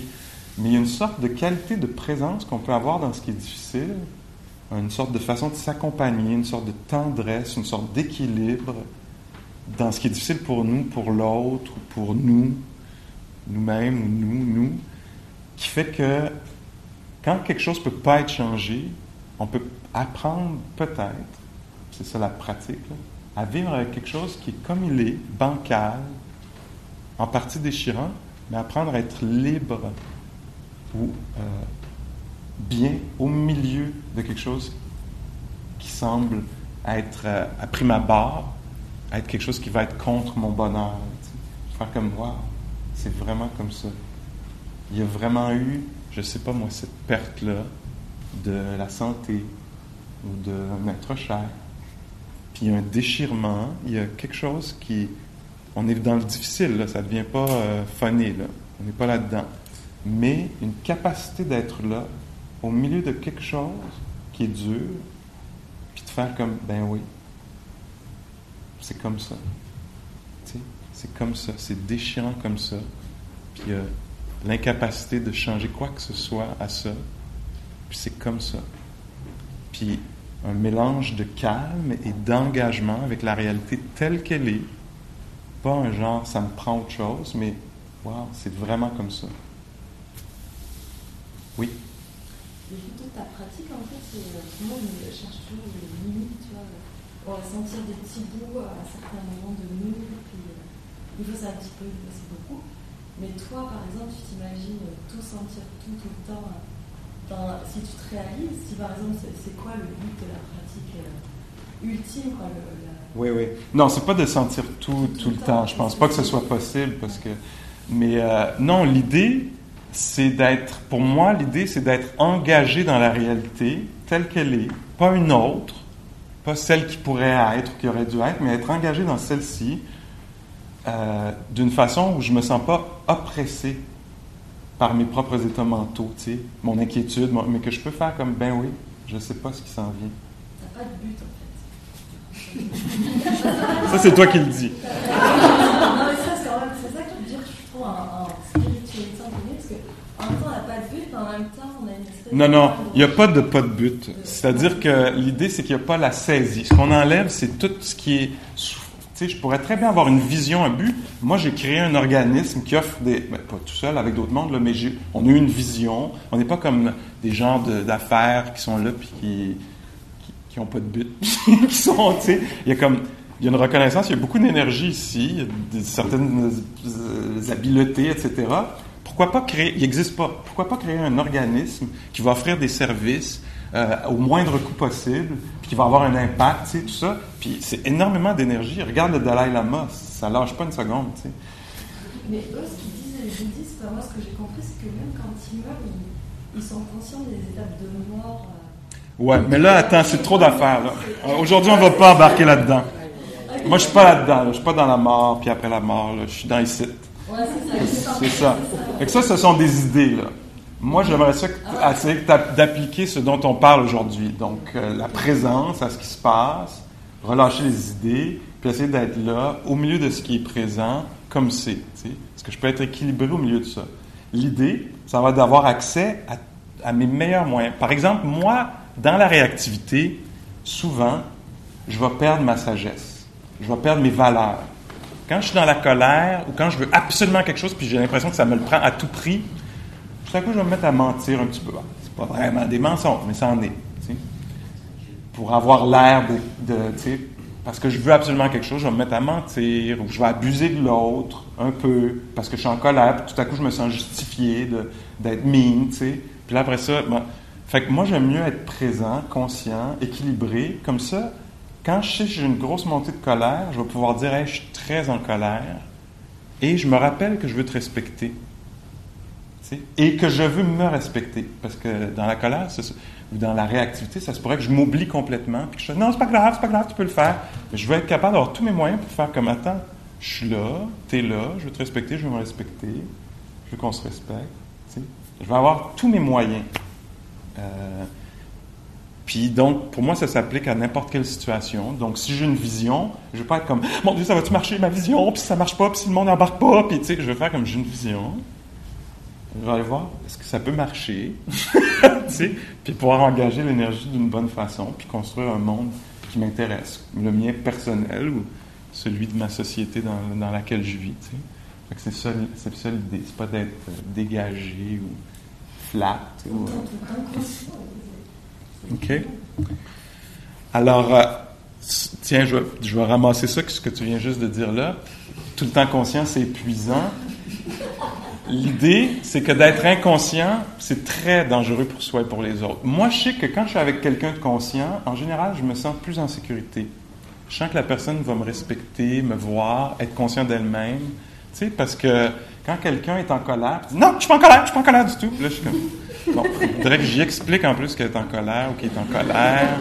Faut que je porte la colère pour lui ou elle. Tu sais, alors que quelqu'un ou l'autre ne saura pas qu'il est en colère puis il va être complètement abusif. Si quelqu'un me dit, c'est ça, ah Pascal, j'ai une grosse réaction, je veux qu'on en parle, je veux qu'on clarifie les choses, tu sais, je me dis, ah, mon Dieu que ça fait du bien d'être avec quelqu'un. Même des fois, tu sais, moi je suis exposé à pas mal de gratitude. Quand je finis un atelier, des fois, ou une semaine de retraite, les gens vont venir me- m'exprimer de la gratitude. Il y a des gens qui le font en, pleine conscience. Alors ils viennent puis ils disent, Pascal, je dire merci, ça m'a vraiment aidé, ça m'a éclairé, merci beaucoup. C'est contenu, c'est vivant, c'est vibrant, là, c'est pas flat. tu sais. Mais d'autres personnes qui vont arriver, mais c'est pas possible à ce moment-là, mais ils vont Merci, t'es tellement fait de ça. Puis là, je suis comme, mon Dieu, faut que je m'en occupe, faut que je m'en occupe. tu sais. Même la une, une expression, une, une- émotion positive, tout à coup, elle devient trop, tu sais. Elle n'est pas bien euh, portée, elle n'est pas portée avec calme, avec engagement, pas, il n'y a pas la lecture de comment porter cette affaire-là. Puis on est tout croche, les êtres humains, là, fait qu'on on manque notre coup de toutes sortes, on est emporté de toutes sortes de façons. Mais j'aime, moi, quelqu'un qui est chargé d'énormément d'énergie, mais qui est conscient, qui sait comment la porter, cette énergie-là, pour faire avancer les choses, ou rassembler, ou qu'on passe une bonne journée, tu sais.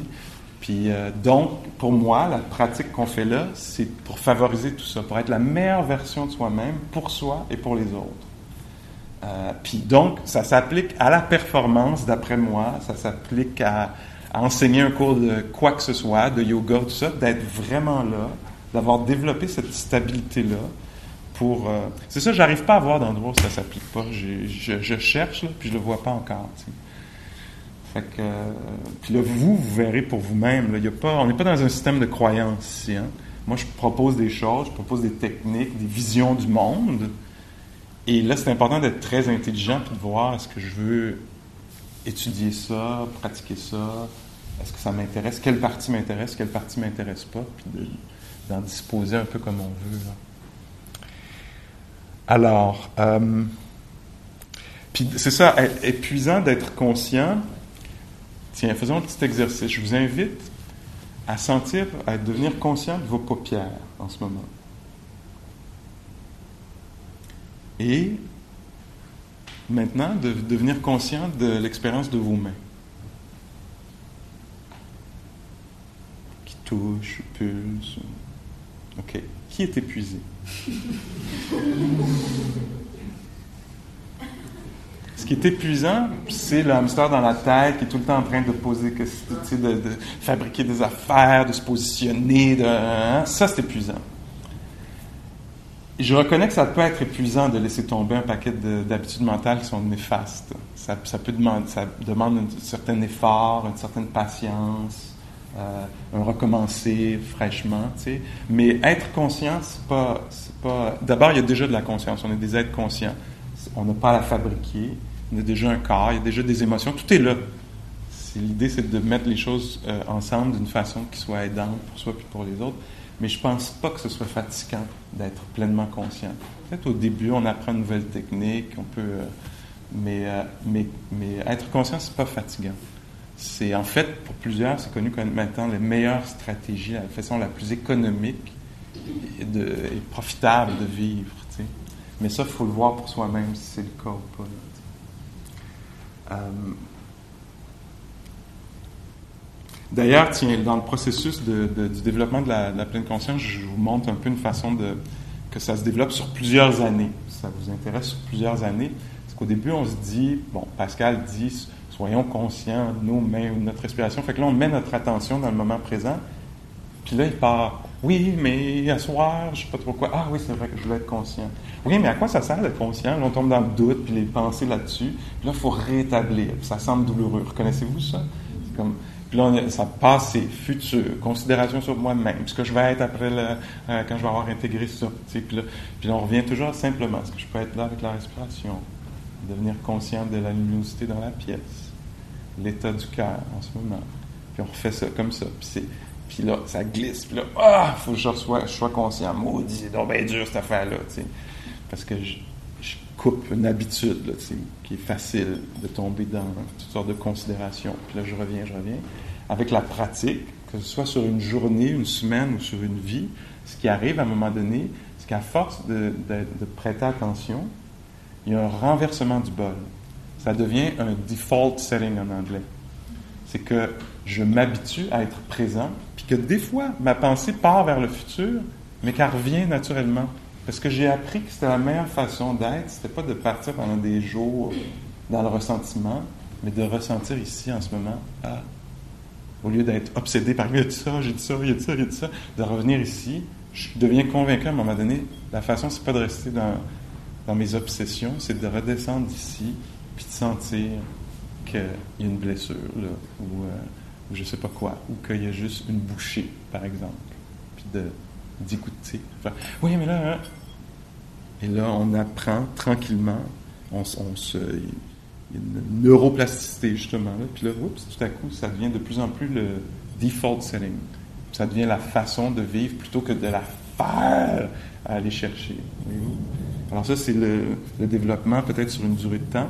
Puis là-dedans, ce qu'on apprend aussi, c'est que qu'est-ce qui est la cause principale d'un moment de pleine conscience?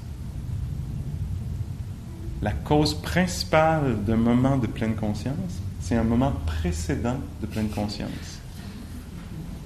Donc, non, mais moi, quand j'ai appris ça, ça m'a, ça vraiment. C'est-à-dire que quand je suis dehors, puis que je suis conscient de mon pas, conscient de l'expérience d'être debout, c'est pas bénin, c'est pas juste ce moment-là, puis pourquoi je ferais ça, puis mais perte de temps, tu sais. C'est que je suis en train d'investir sur être présent. Ça veut dire que quand je vais arriver plus tard dans une situation qui m'importait, où je voulais vraiment être, ben j'y serai, parce que je vais m'être habitué à être là. Puis donc, en étant attentif maintenant, c'est ce qui va me permettre d'être attentif plus tard. tu sais. Les gens qui font du sport, par exemple, qui ils sont très incarnés, sont très présents pendant qu'ils font leur sport ou n'importe quelle activité. Un chirurgien pourrait dire ah ben moi c'est quand je fais mon opération, je suis très très présent. Ben ça, on entraîne ça. hein. C'est pour ça que juste après le sport ou juste après l'intervention, je sais pas quoi, on se sent plus plein. tu sais. D'ailleurs, qu'est-ce qu'ils ont en commun ces activités-là où les gens euh, décrivent souvent euh, peak experience en anglais, dans la psychologie, je pense qu'ils appellent, ça comme ça, une expérience où les gens disent oui, ça pour moi ça marche. Quand je fais mon sport, quand je fais cette activité-là, qu'est-ce qu'il y a en, en- général? Il y a de la concentration. La personne n'est pas éparpillée, elle est vraiment en train de faire ce qu'elle fait. Elle n'est pas en train de penser à elle-même, qui je suis, ce que je vaux, ce que je vais devenir. Il y a un oubli de soi, parce que tous les facteurs mentaux sont dans l'activité, dans ce qui est en train de se passer. Donc, je ne suis pas dans l'histoire d'un certain Pascal, dans cette fascination-là qui m'obsède, qui, m'habite tout le temps. Oui, mais moi, ce que j'en pense, ce qui pourrait m'arriver. J'abandonne cette euh, tendance-là pour être vraiment dans l'expérience. Puis après, les gens décrivent souvent qu'ils ont une plus grande confiance en eux. C'est drôle, ils n'ont pas pensé à eux-mêmes pendant qu'ils faisaient l'activité, pourtant ils vont dire j'ai une plus grande confiance en moi, je me connais mieux. Mais il n'était pas dans un monde conceptuel, en train de réfléchir aux choses, il était dans, la présence pleine. Tous les facteurs mentaux étaient dans euh, ceci ou je sais pas quoi, dans le, yoga par exemple, dans la, présence à la posture. Puis là, on le voit, quand l'esprit s'échappe, il se met à comparer. Oui, mais de quoi j'ai l'air comparé à l'autre? Douleur. Tout de suite. Pas physique, mais voyez-vous ce que je veux dire? Tout à coup, douleur, qu'est-ce que je vaux, qu'est-ce que je vaux par rapport à l'autre? Alors, l'idée d'investir vraiment le corps, euh, c'est une façon de se libérer des états mentaux difficiles.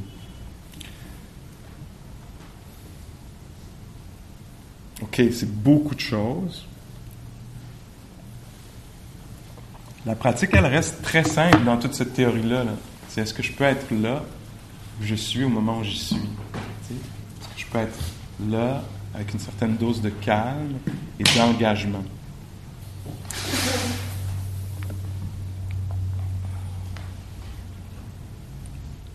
Faisons une pratique pour quelques minutes, une pratique debout, pour avoir euh, essayé ça. Euh,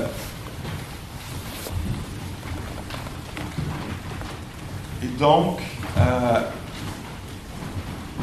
debout, euh, on va faire peut-être une dizaine de minutes, mais sentez-vous pas pogné dans la posture. On n'est jamais pogné dans aucune posture, la, posture assise non plus. Si vous devez, voulez vous asseoir, sentez-vous libre de le faire à n'importe quel moment, mais moi je vais sonner la cloche après une dizaine de minutes.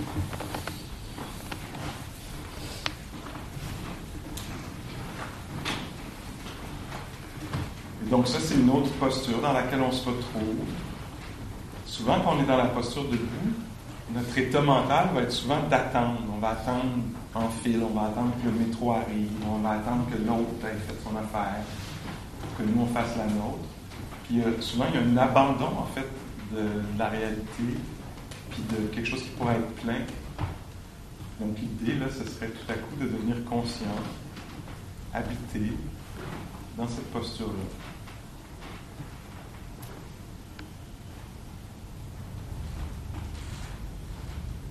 Alors, rien à atteindre, juste de la réceptivité.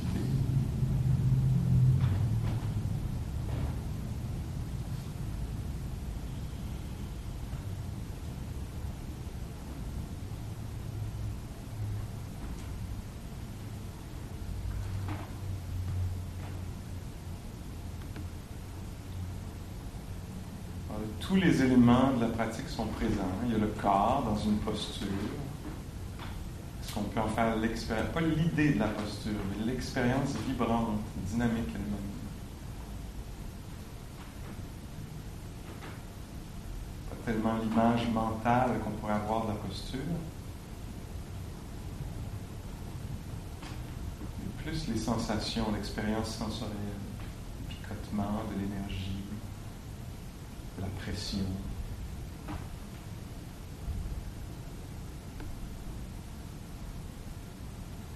Et la nature vivante de la posture.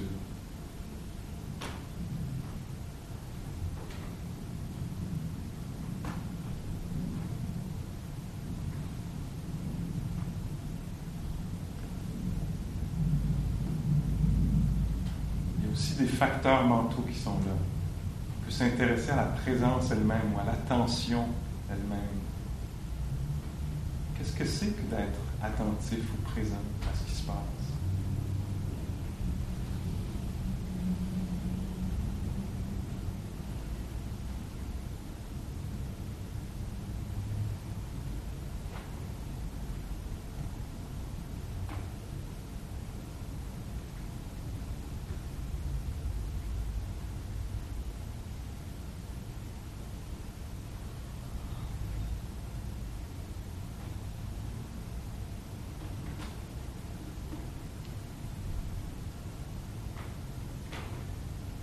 Je vous invite à essayer de voir si vous pouvez reconnaître euh, d'autres euh, qualités ou facteurs mentaux qui sont présents. Est-ce que, par exemple, la présence ou l'absence d'impatience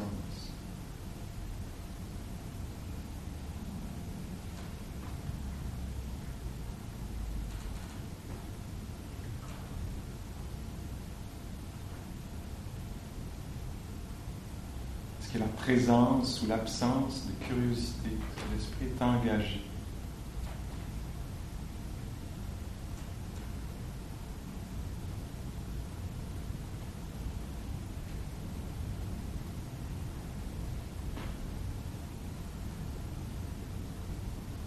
Une autre qualité qui peut être très, très, très aidante, c'est euh, la bienveillance ou un esprit amical. Est-ce que c'est friendly là-dedans?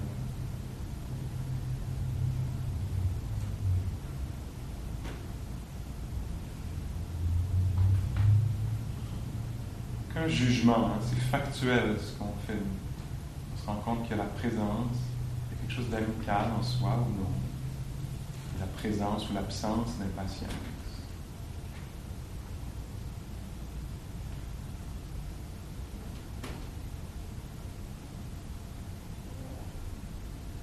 une certaine dose de calme en soi.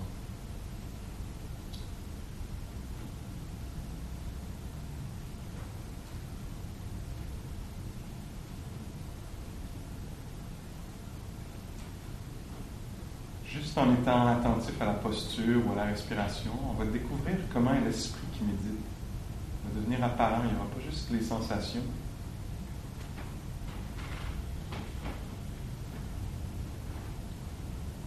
comment à l'intérieur l'esprit euh, opiniâtre, disponible ou non.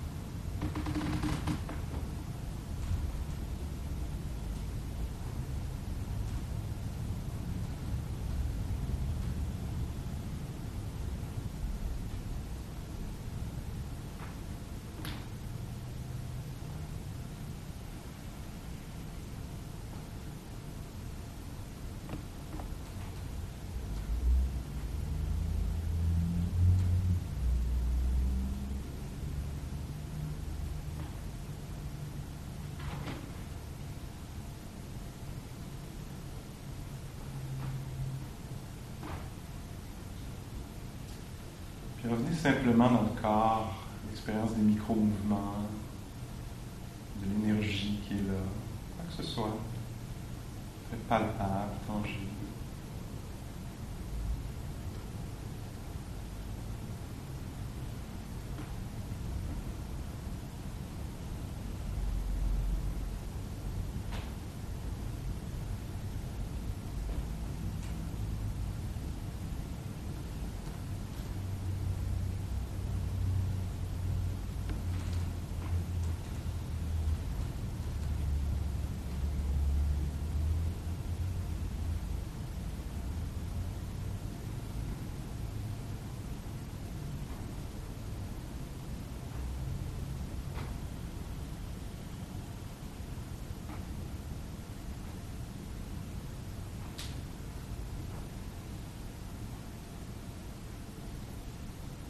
conscient de la respiration. hein. Puis moi, je vous invite à le laisser être naturel. On n'est pas, on ne fait pas des pranayamas, des exercices respiratoires. On découvre la respiration, comment elle est naturellement en ce moment. Un moment qu'il va y avoir des inspirations plus profondes que d'autres. Les rythmes vont varier un peu, peut-être pas.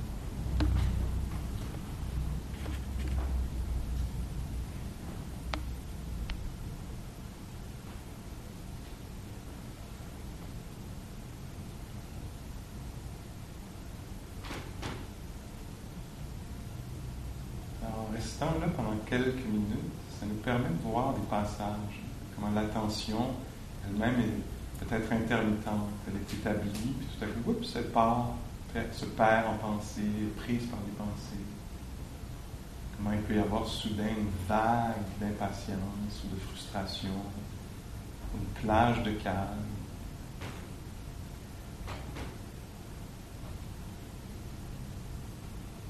Dans la de la méditation, on reste éveillé à ces passages-là, mais on les, les suit pas.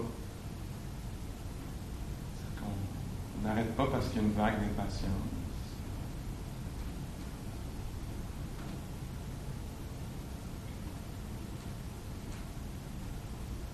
On permet de la connaître si elle est là.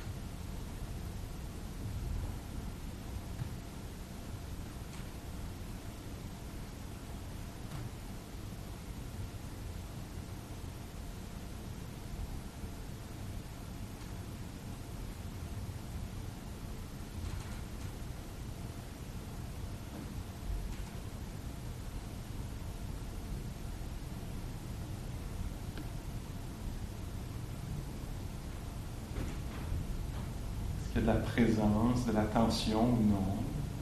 Est-ce qu'il y a une certaine dose de calme ou est-ce qu'on pourrait en inviter un peu de calme? Est-ce qu'il y a une certaine dose d'engagement avec ce qui se passe? Pas avec ce qui devrait se passer ou ce qui aurait pu se passer, mais ce qui est là. Est-ce qu'on est avec le vivant? Engagé, curieux, en intimité, touché, touchant. corps debout, respirant.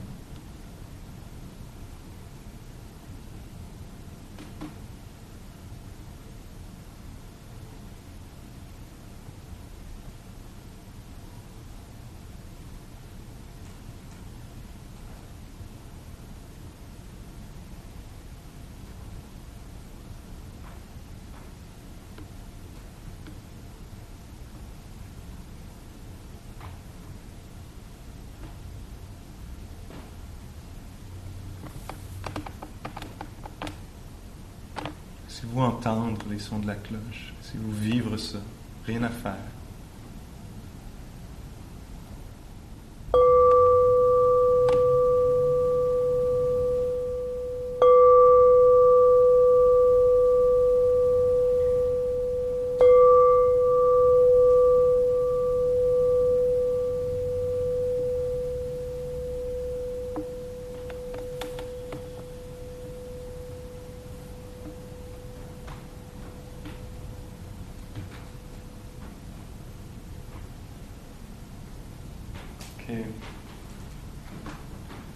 Alors, on va faire une pratique. Ce que je suggère, ce serait une pratique euh, couchée. Je pense qu'on peut y arriver tous au sol sans se toucher les uns les autres. Si vous préférez être sur une chaise, debout, assis, je veux que vous sentiez complètement libre. Mais vous pouvez vous avancer, donc les gens de la première rangée, on pourrait dire, puis euh, investissez un peu l'espace. Puis on va essayer de faire ça avec bienveillance, c'est-à-dire que d'être conscient des autres, de créer l'espace. Juste pour qu'on l'ait essayé couché aussi, les quatre postures.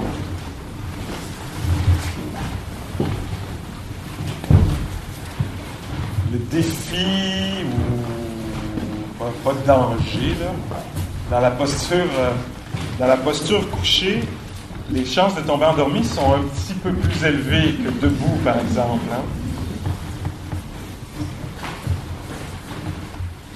Donc, euh, pour contrer ça un peu, on pourrait décider de garder les yeux ouverts, ou on pourrait, si on est couché, au sol, plier les bras au, euh, au coude, monter les mains vers le ciel, puis laisser l'index et le pouce peut-être se toucher comme ça.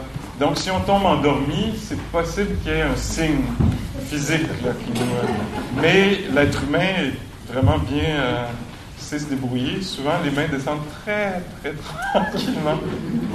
Si vous sentez mon, euh, une main sur votre pied, c'est parce que votre euh, pleine conscience est disparue. Vous êtes devenu un être sonore. Ce serait pas très grave, mais là, l'idée, c'est qu'on pratique l'éveil, hein, plutôt que le sommeil. Donc, euh, voir ça. Puis on va faire un balayage de l'attention euh, à travers le corps, quelque chose que vous connaissez peut-être déjà ou pas. C'est une façon de diriger l'attention, plutôt que ce soit une attention non dirigée. Les choses se présentent d'elles-mêmes, les sons les sensations. Nous, on va diriger l'attention vers différents points du, du corps. Alors, je vous invite à juste ressentir le corps dans sa posture euh, en ce moment. Comment il est vivant de cette façon-là. Il a pris cette forme-là. Le Bouddha comparait le corps à une rivière. hein. C'était pour nous, euh, aider à, nous rendre compte que c'est pas un objet statique, comme l'idée qu'on en a dans notre esprit, le corps, mon corps. C'est plutôt quelque chose de très, très vivant. En fait, son image, c'était l'écume au bord de la mer. Avec chaque vague, l'écume change de forme. Et là, tout à coup, on a cette expérience-là du corps, très différente de celle de tout à l'heure. Expérience de toucher, de pression, de poids, peut-être.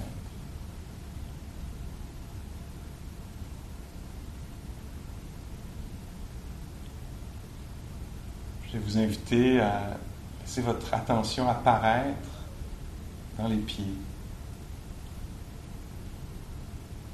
Pourrait qu'il n'y ait aucune sensation, une sensation d'espace, de picotement, de toucher, du tissu, peut-être des, des chaussettes sur les pieds, expérience de froid ou de chaud.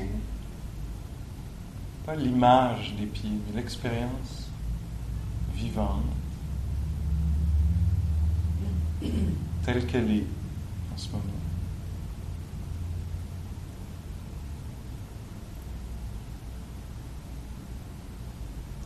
Comme notre attention n'a pas de forme, hein, elle n'a pas de couleur, de poids, de... elle peut euh, prendre la forme des choses qu'elle connaît, alors elle peut prendre la forme des pieds, notre attention devient les picotements des pieds, mais elle peut aussi euh, devenir les jambes maintenant, peut-être les mollets. tiens. Il lui permet de révéler elle est de forme. Prendre l'expérience d'une la, forme d'une émotion, de telle sorte qu'on soit conscient de la colère, du calme, de la joie, ou l'expérience d'une partie du corps, comme les mollets, ou les genoux maintenant.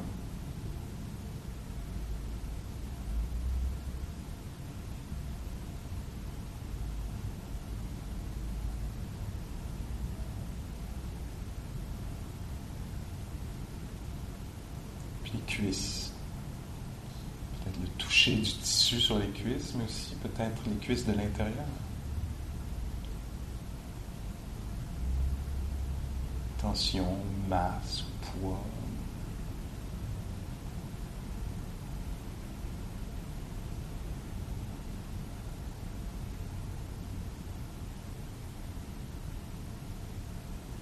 Notre attention, là, elle l'objectivise pas. hein. Porte pas de jugement. L'attention qu'on développe, du moins, c'est une attention amicale, bienveillante, qui se laisse sentir, découvrir l'expérience, en dehors des idées sûres. L'expérience du bassin, par exemple, maintenant.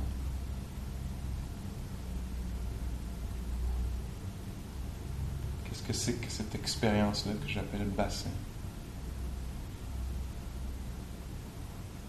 peu de choses, peut-être de l'espace ou de la vibration, un champ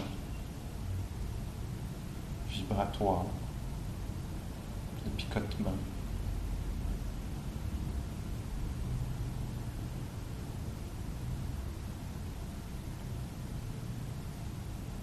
Peut-être faire l'expérience du ventre, vivant, en mouvement probablement.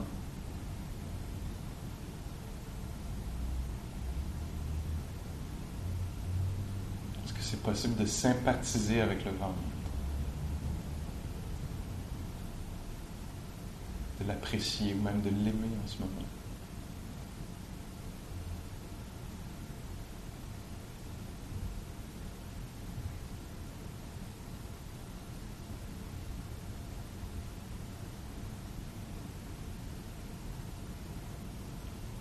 si je veux. C'est vraiment une invitation. Là, on n'est jamais obligé hein, de faire quoi que ce soit. Si on veut, on pourrait venir euh, vers la poitrine maintenant, sentir ce qui se passe là, découvrir la vie dans la poitrine.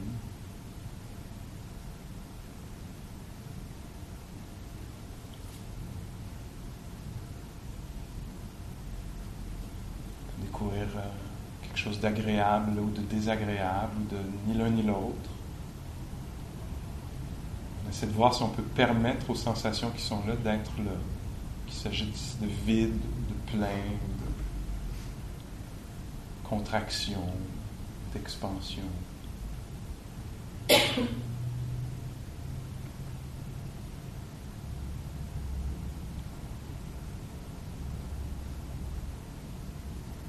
peut-être apprécier les poumons, le travail des poumons. On utilise beaucoup le corps comme un outil pour nous amener d'un point à un autre, accomplir des tâches. Peut-être qu'on pourrait être plus dans l'appréciation, la découverte, l'appréciation.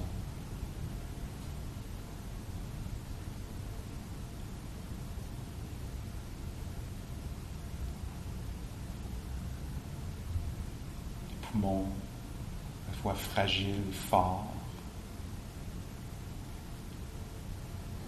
le cœur à la fois fragile et fort.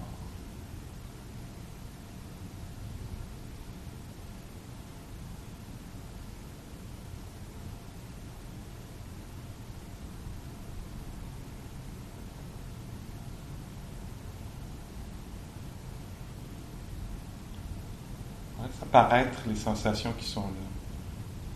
On n'a rien à produire. Si maintenant on vole dans les bras, les épaules, les bras. Découvrir ce qu'il y a là. Se reposer, reposer notre attention dans cette région-là.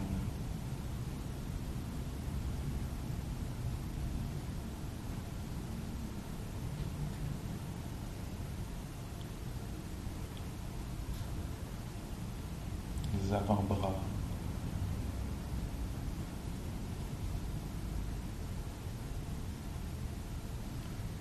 Les mains, laissons-nous connaître l'expérience des mains cette fois-ci, en ce moment. Là où elles sont.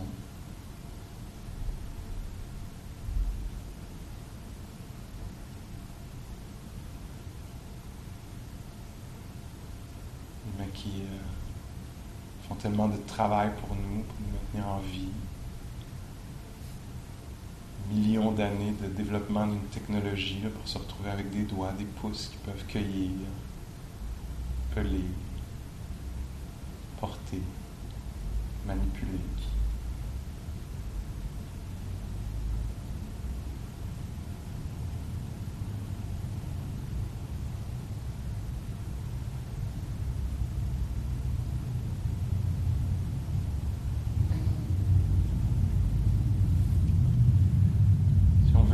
se laisser euh, ressentir le visage. J'essaie d'utiliser tout le temps, quand je pense, de moi, un langage euh, d'invitation, forcer quoi que ce soit. Donc, si vous voulez, vous pourriez sentir le visage, la vie du visage, la chaleur ou le picotement, les tensions qu'il y a là. Peut-être particulièrement ressentir les sourcils.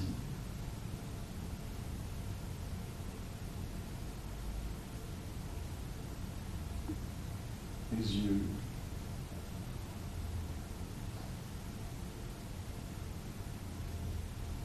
Le nez.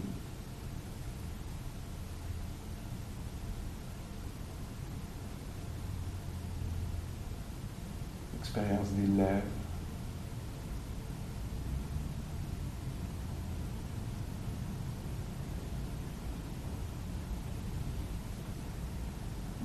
Découvrez ce qu'il y a comme sensation? Est-ce que c'est le toucher? Est-ce que c'est la douceur? Est-ce que c'est vibrant? Chaud? Froid? Les dents, la mâchoire?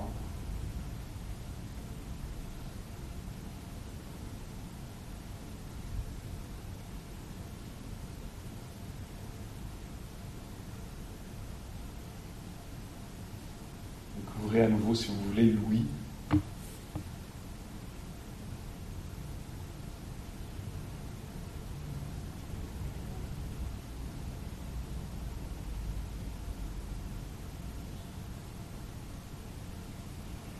Le crâne.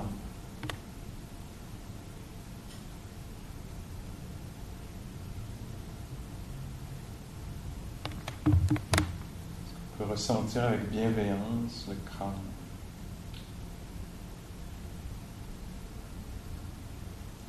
C'est une façon de prendre soin, de rencontrer. On peut rencontrer avec bienveillance.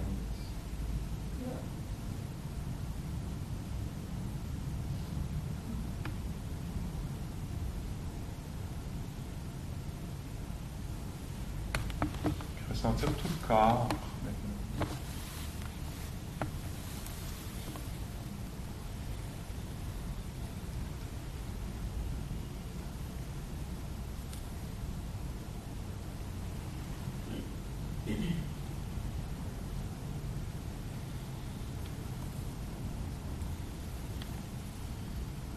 Puis doucement peut-être bouger les doigts.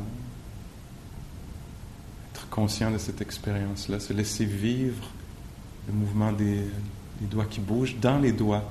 Pas comme si on était dans notre tête en train d'observer les doigts, mais connaître les doigts des doigts. Ou les orteils qui bougent dans les orteils. Ça, c'est les instructions du Bouddha. Connaître les pieds dans les pieds.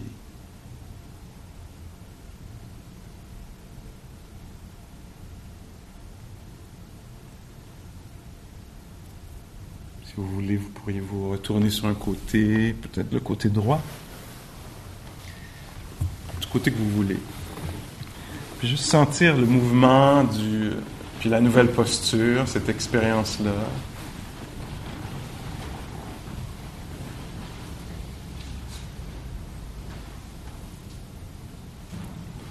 La respiration dans cette posture.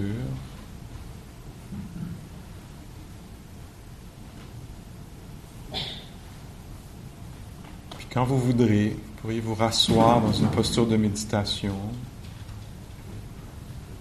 à votre rythme, en étant présent dans le mouvement, dans le, le corps écume ou rivière.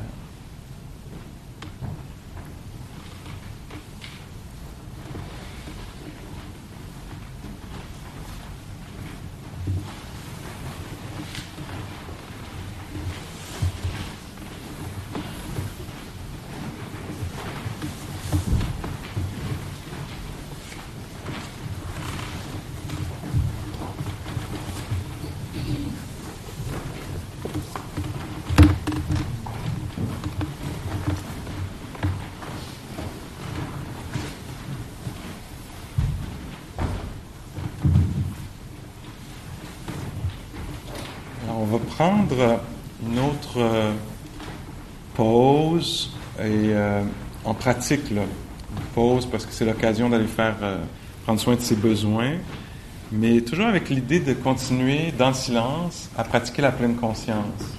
Alors que vous ayez euh, alliez marcher dehors quelques minutes ou quoi que ce soit, est-ce que ça peut être fait avec une attention un petit peu plus pleine, un petit peu plus généreuse?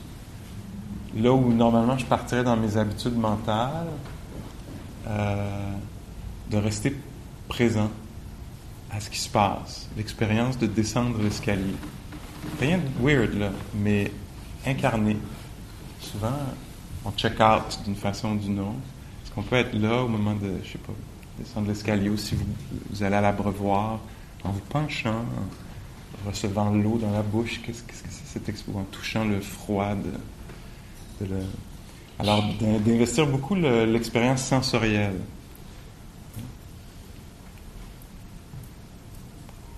La compréhension qu'on fait du monde dans la méditation, euh, c'est pas une compréhension d'information. Là, aujourd'hui, il y avait de l'information, j'ai donné de l'information. Ça, c'est un niveau de compréhension qu'on a du monde. Il y a un autre niveau qui est la réflexion. On réfléchit. Qu'est-ce que ça veut dire dans ma vie, etc. Puis un autre niveau, troisième niveau, qui est très, très peu, euh, très peu euh, valorisé dans notre société, c'est la, méditation. C'est l'expérience directe. C'est une expérience préconceptuelle. On n'est pas en train de réfléchir aux choses. On ne sait pas dans les mots. C'est dans l'expérience. Alors, l'expérience de pousser une porte, l'expérience d'être assis, l'expérience de sentir le cœur qui bat, c'est autre chose. Il y a très, très peu de valorisation qui, qui est fait là-dessus. On valorise beaucoup, beaucoup l'information. On reçoit des tonnes. On valorise la réflexion aussi. On réfléchit aux choses. Et là, nous, on est invités à aborder, à appréhender le monde à travers autre chose. C'est une expérience euh, euh, incarnée, euh, pénétrante des choses. C'est, pas, on n'est pas dans le sujet verbe complément. On n'est pas, dans le conceptuel, on est dans le vécu. On touche aux choses, on se laisse toucher par elles. C'est ça le monde de la méditation. On peut prendre la forme de l'assise, coucher, etc., mais ça peut être dans la vie. C'est la façon de vraiment écouter quelqu'un, de vraiment voir quelqu'un. Pas mes idées sur la personne, mais l'expérience là. Pas mes idées sur mes peurs ou mes ci ou mes ça, mais l'expérience de la peur ou de la bienveillance ou quelque chose comme ça. Alors, euh, revenons ici à. Prenons 15 minutes. Hein, c'est bon? Alors, à moins 5, ça veut dire qu'on est euh, venu dans la salle ici. Est-ce que ça va, ça? OK. Puis on fera peut-être un question-réponse, puis euh, d'autres affaires. Merci.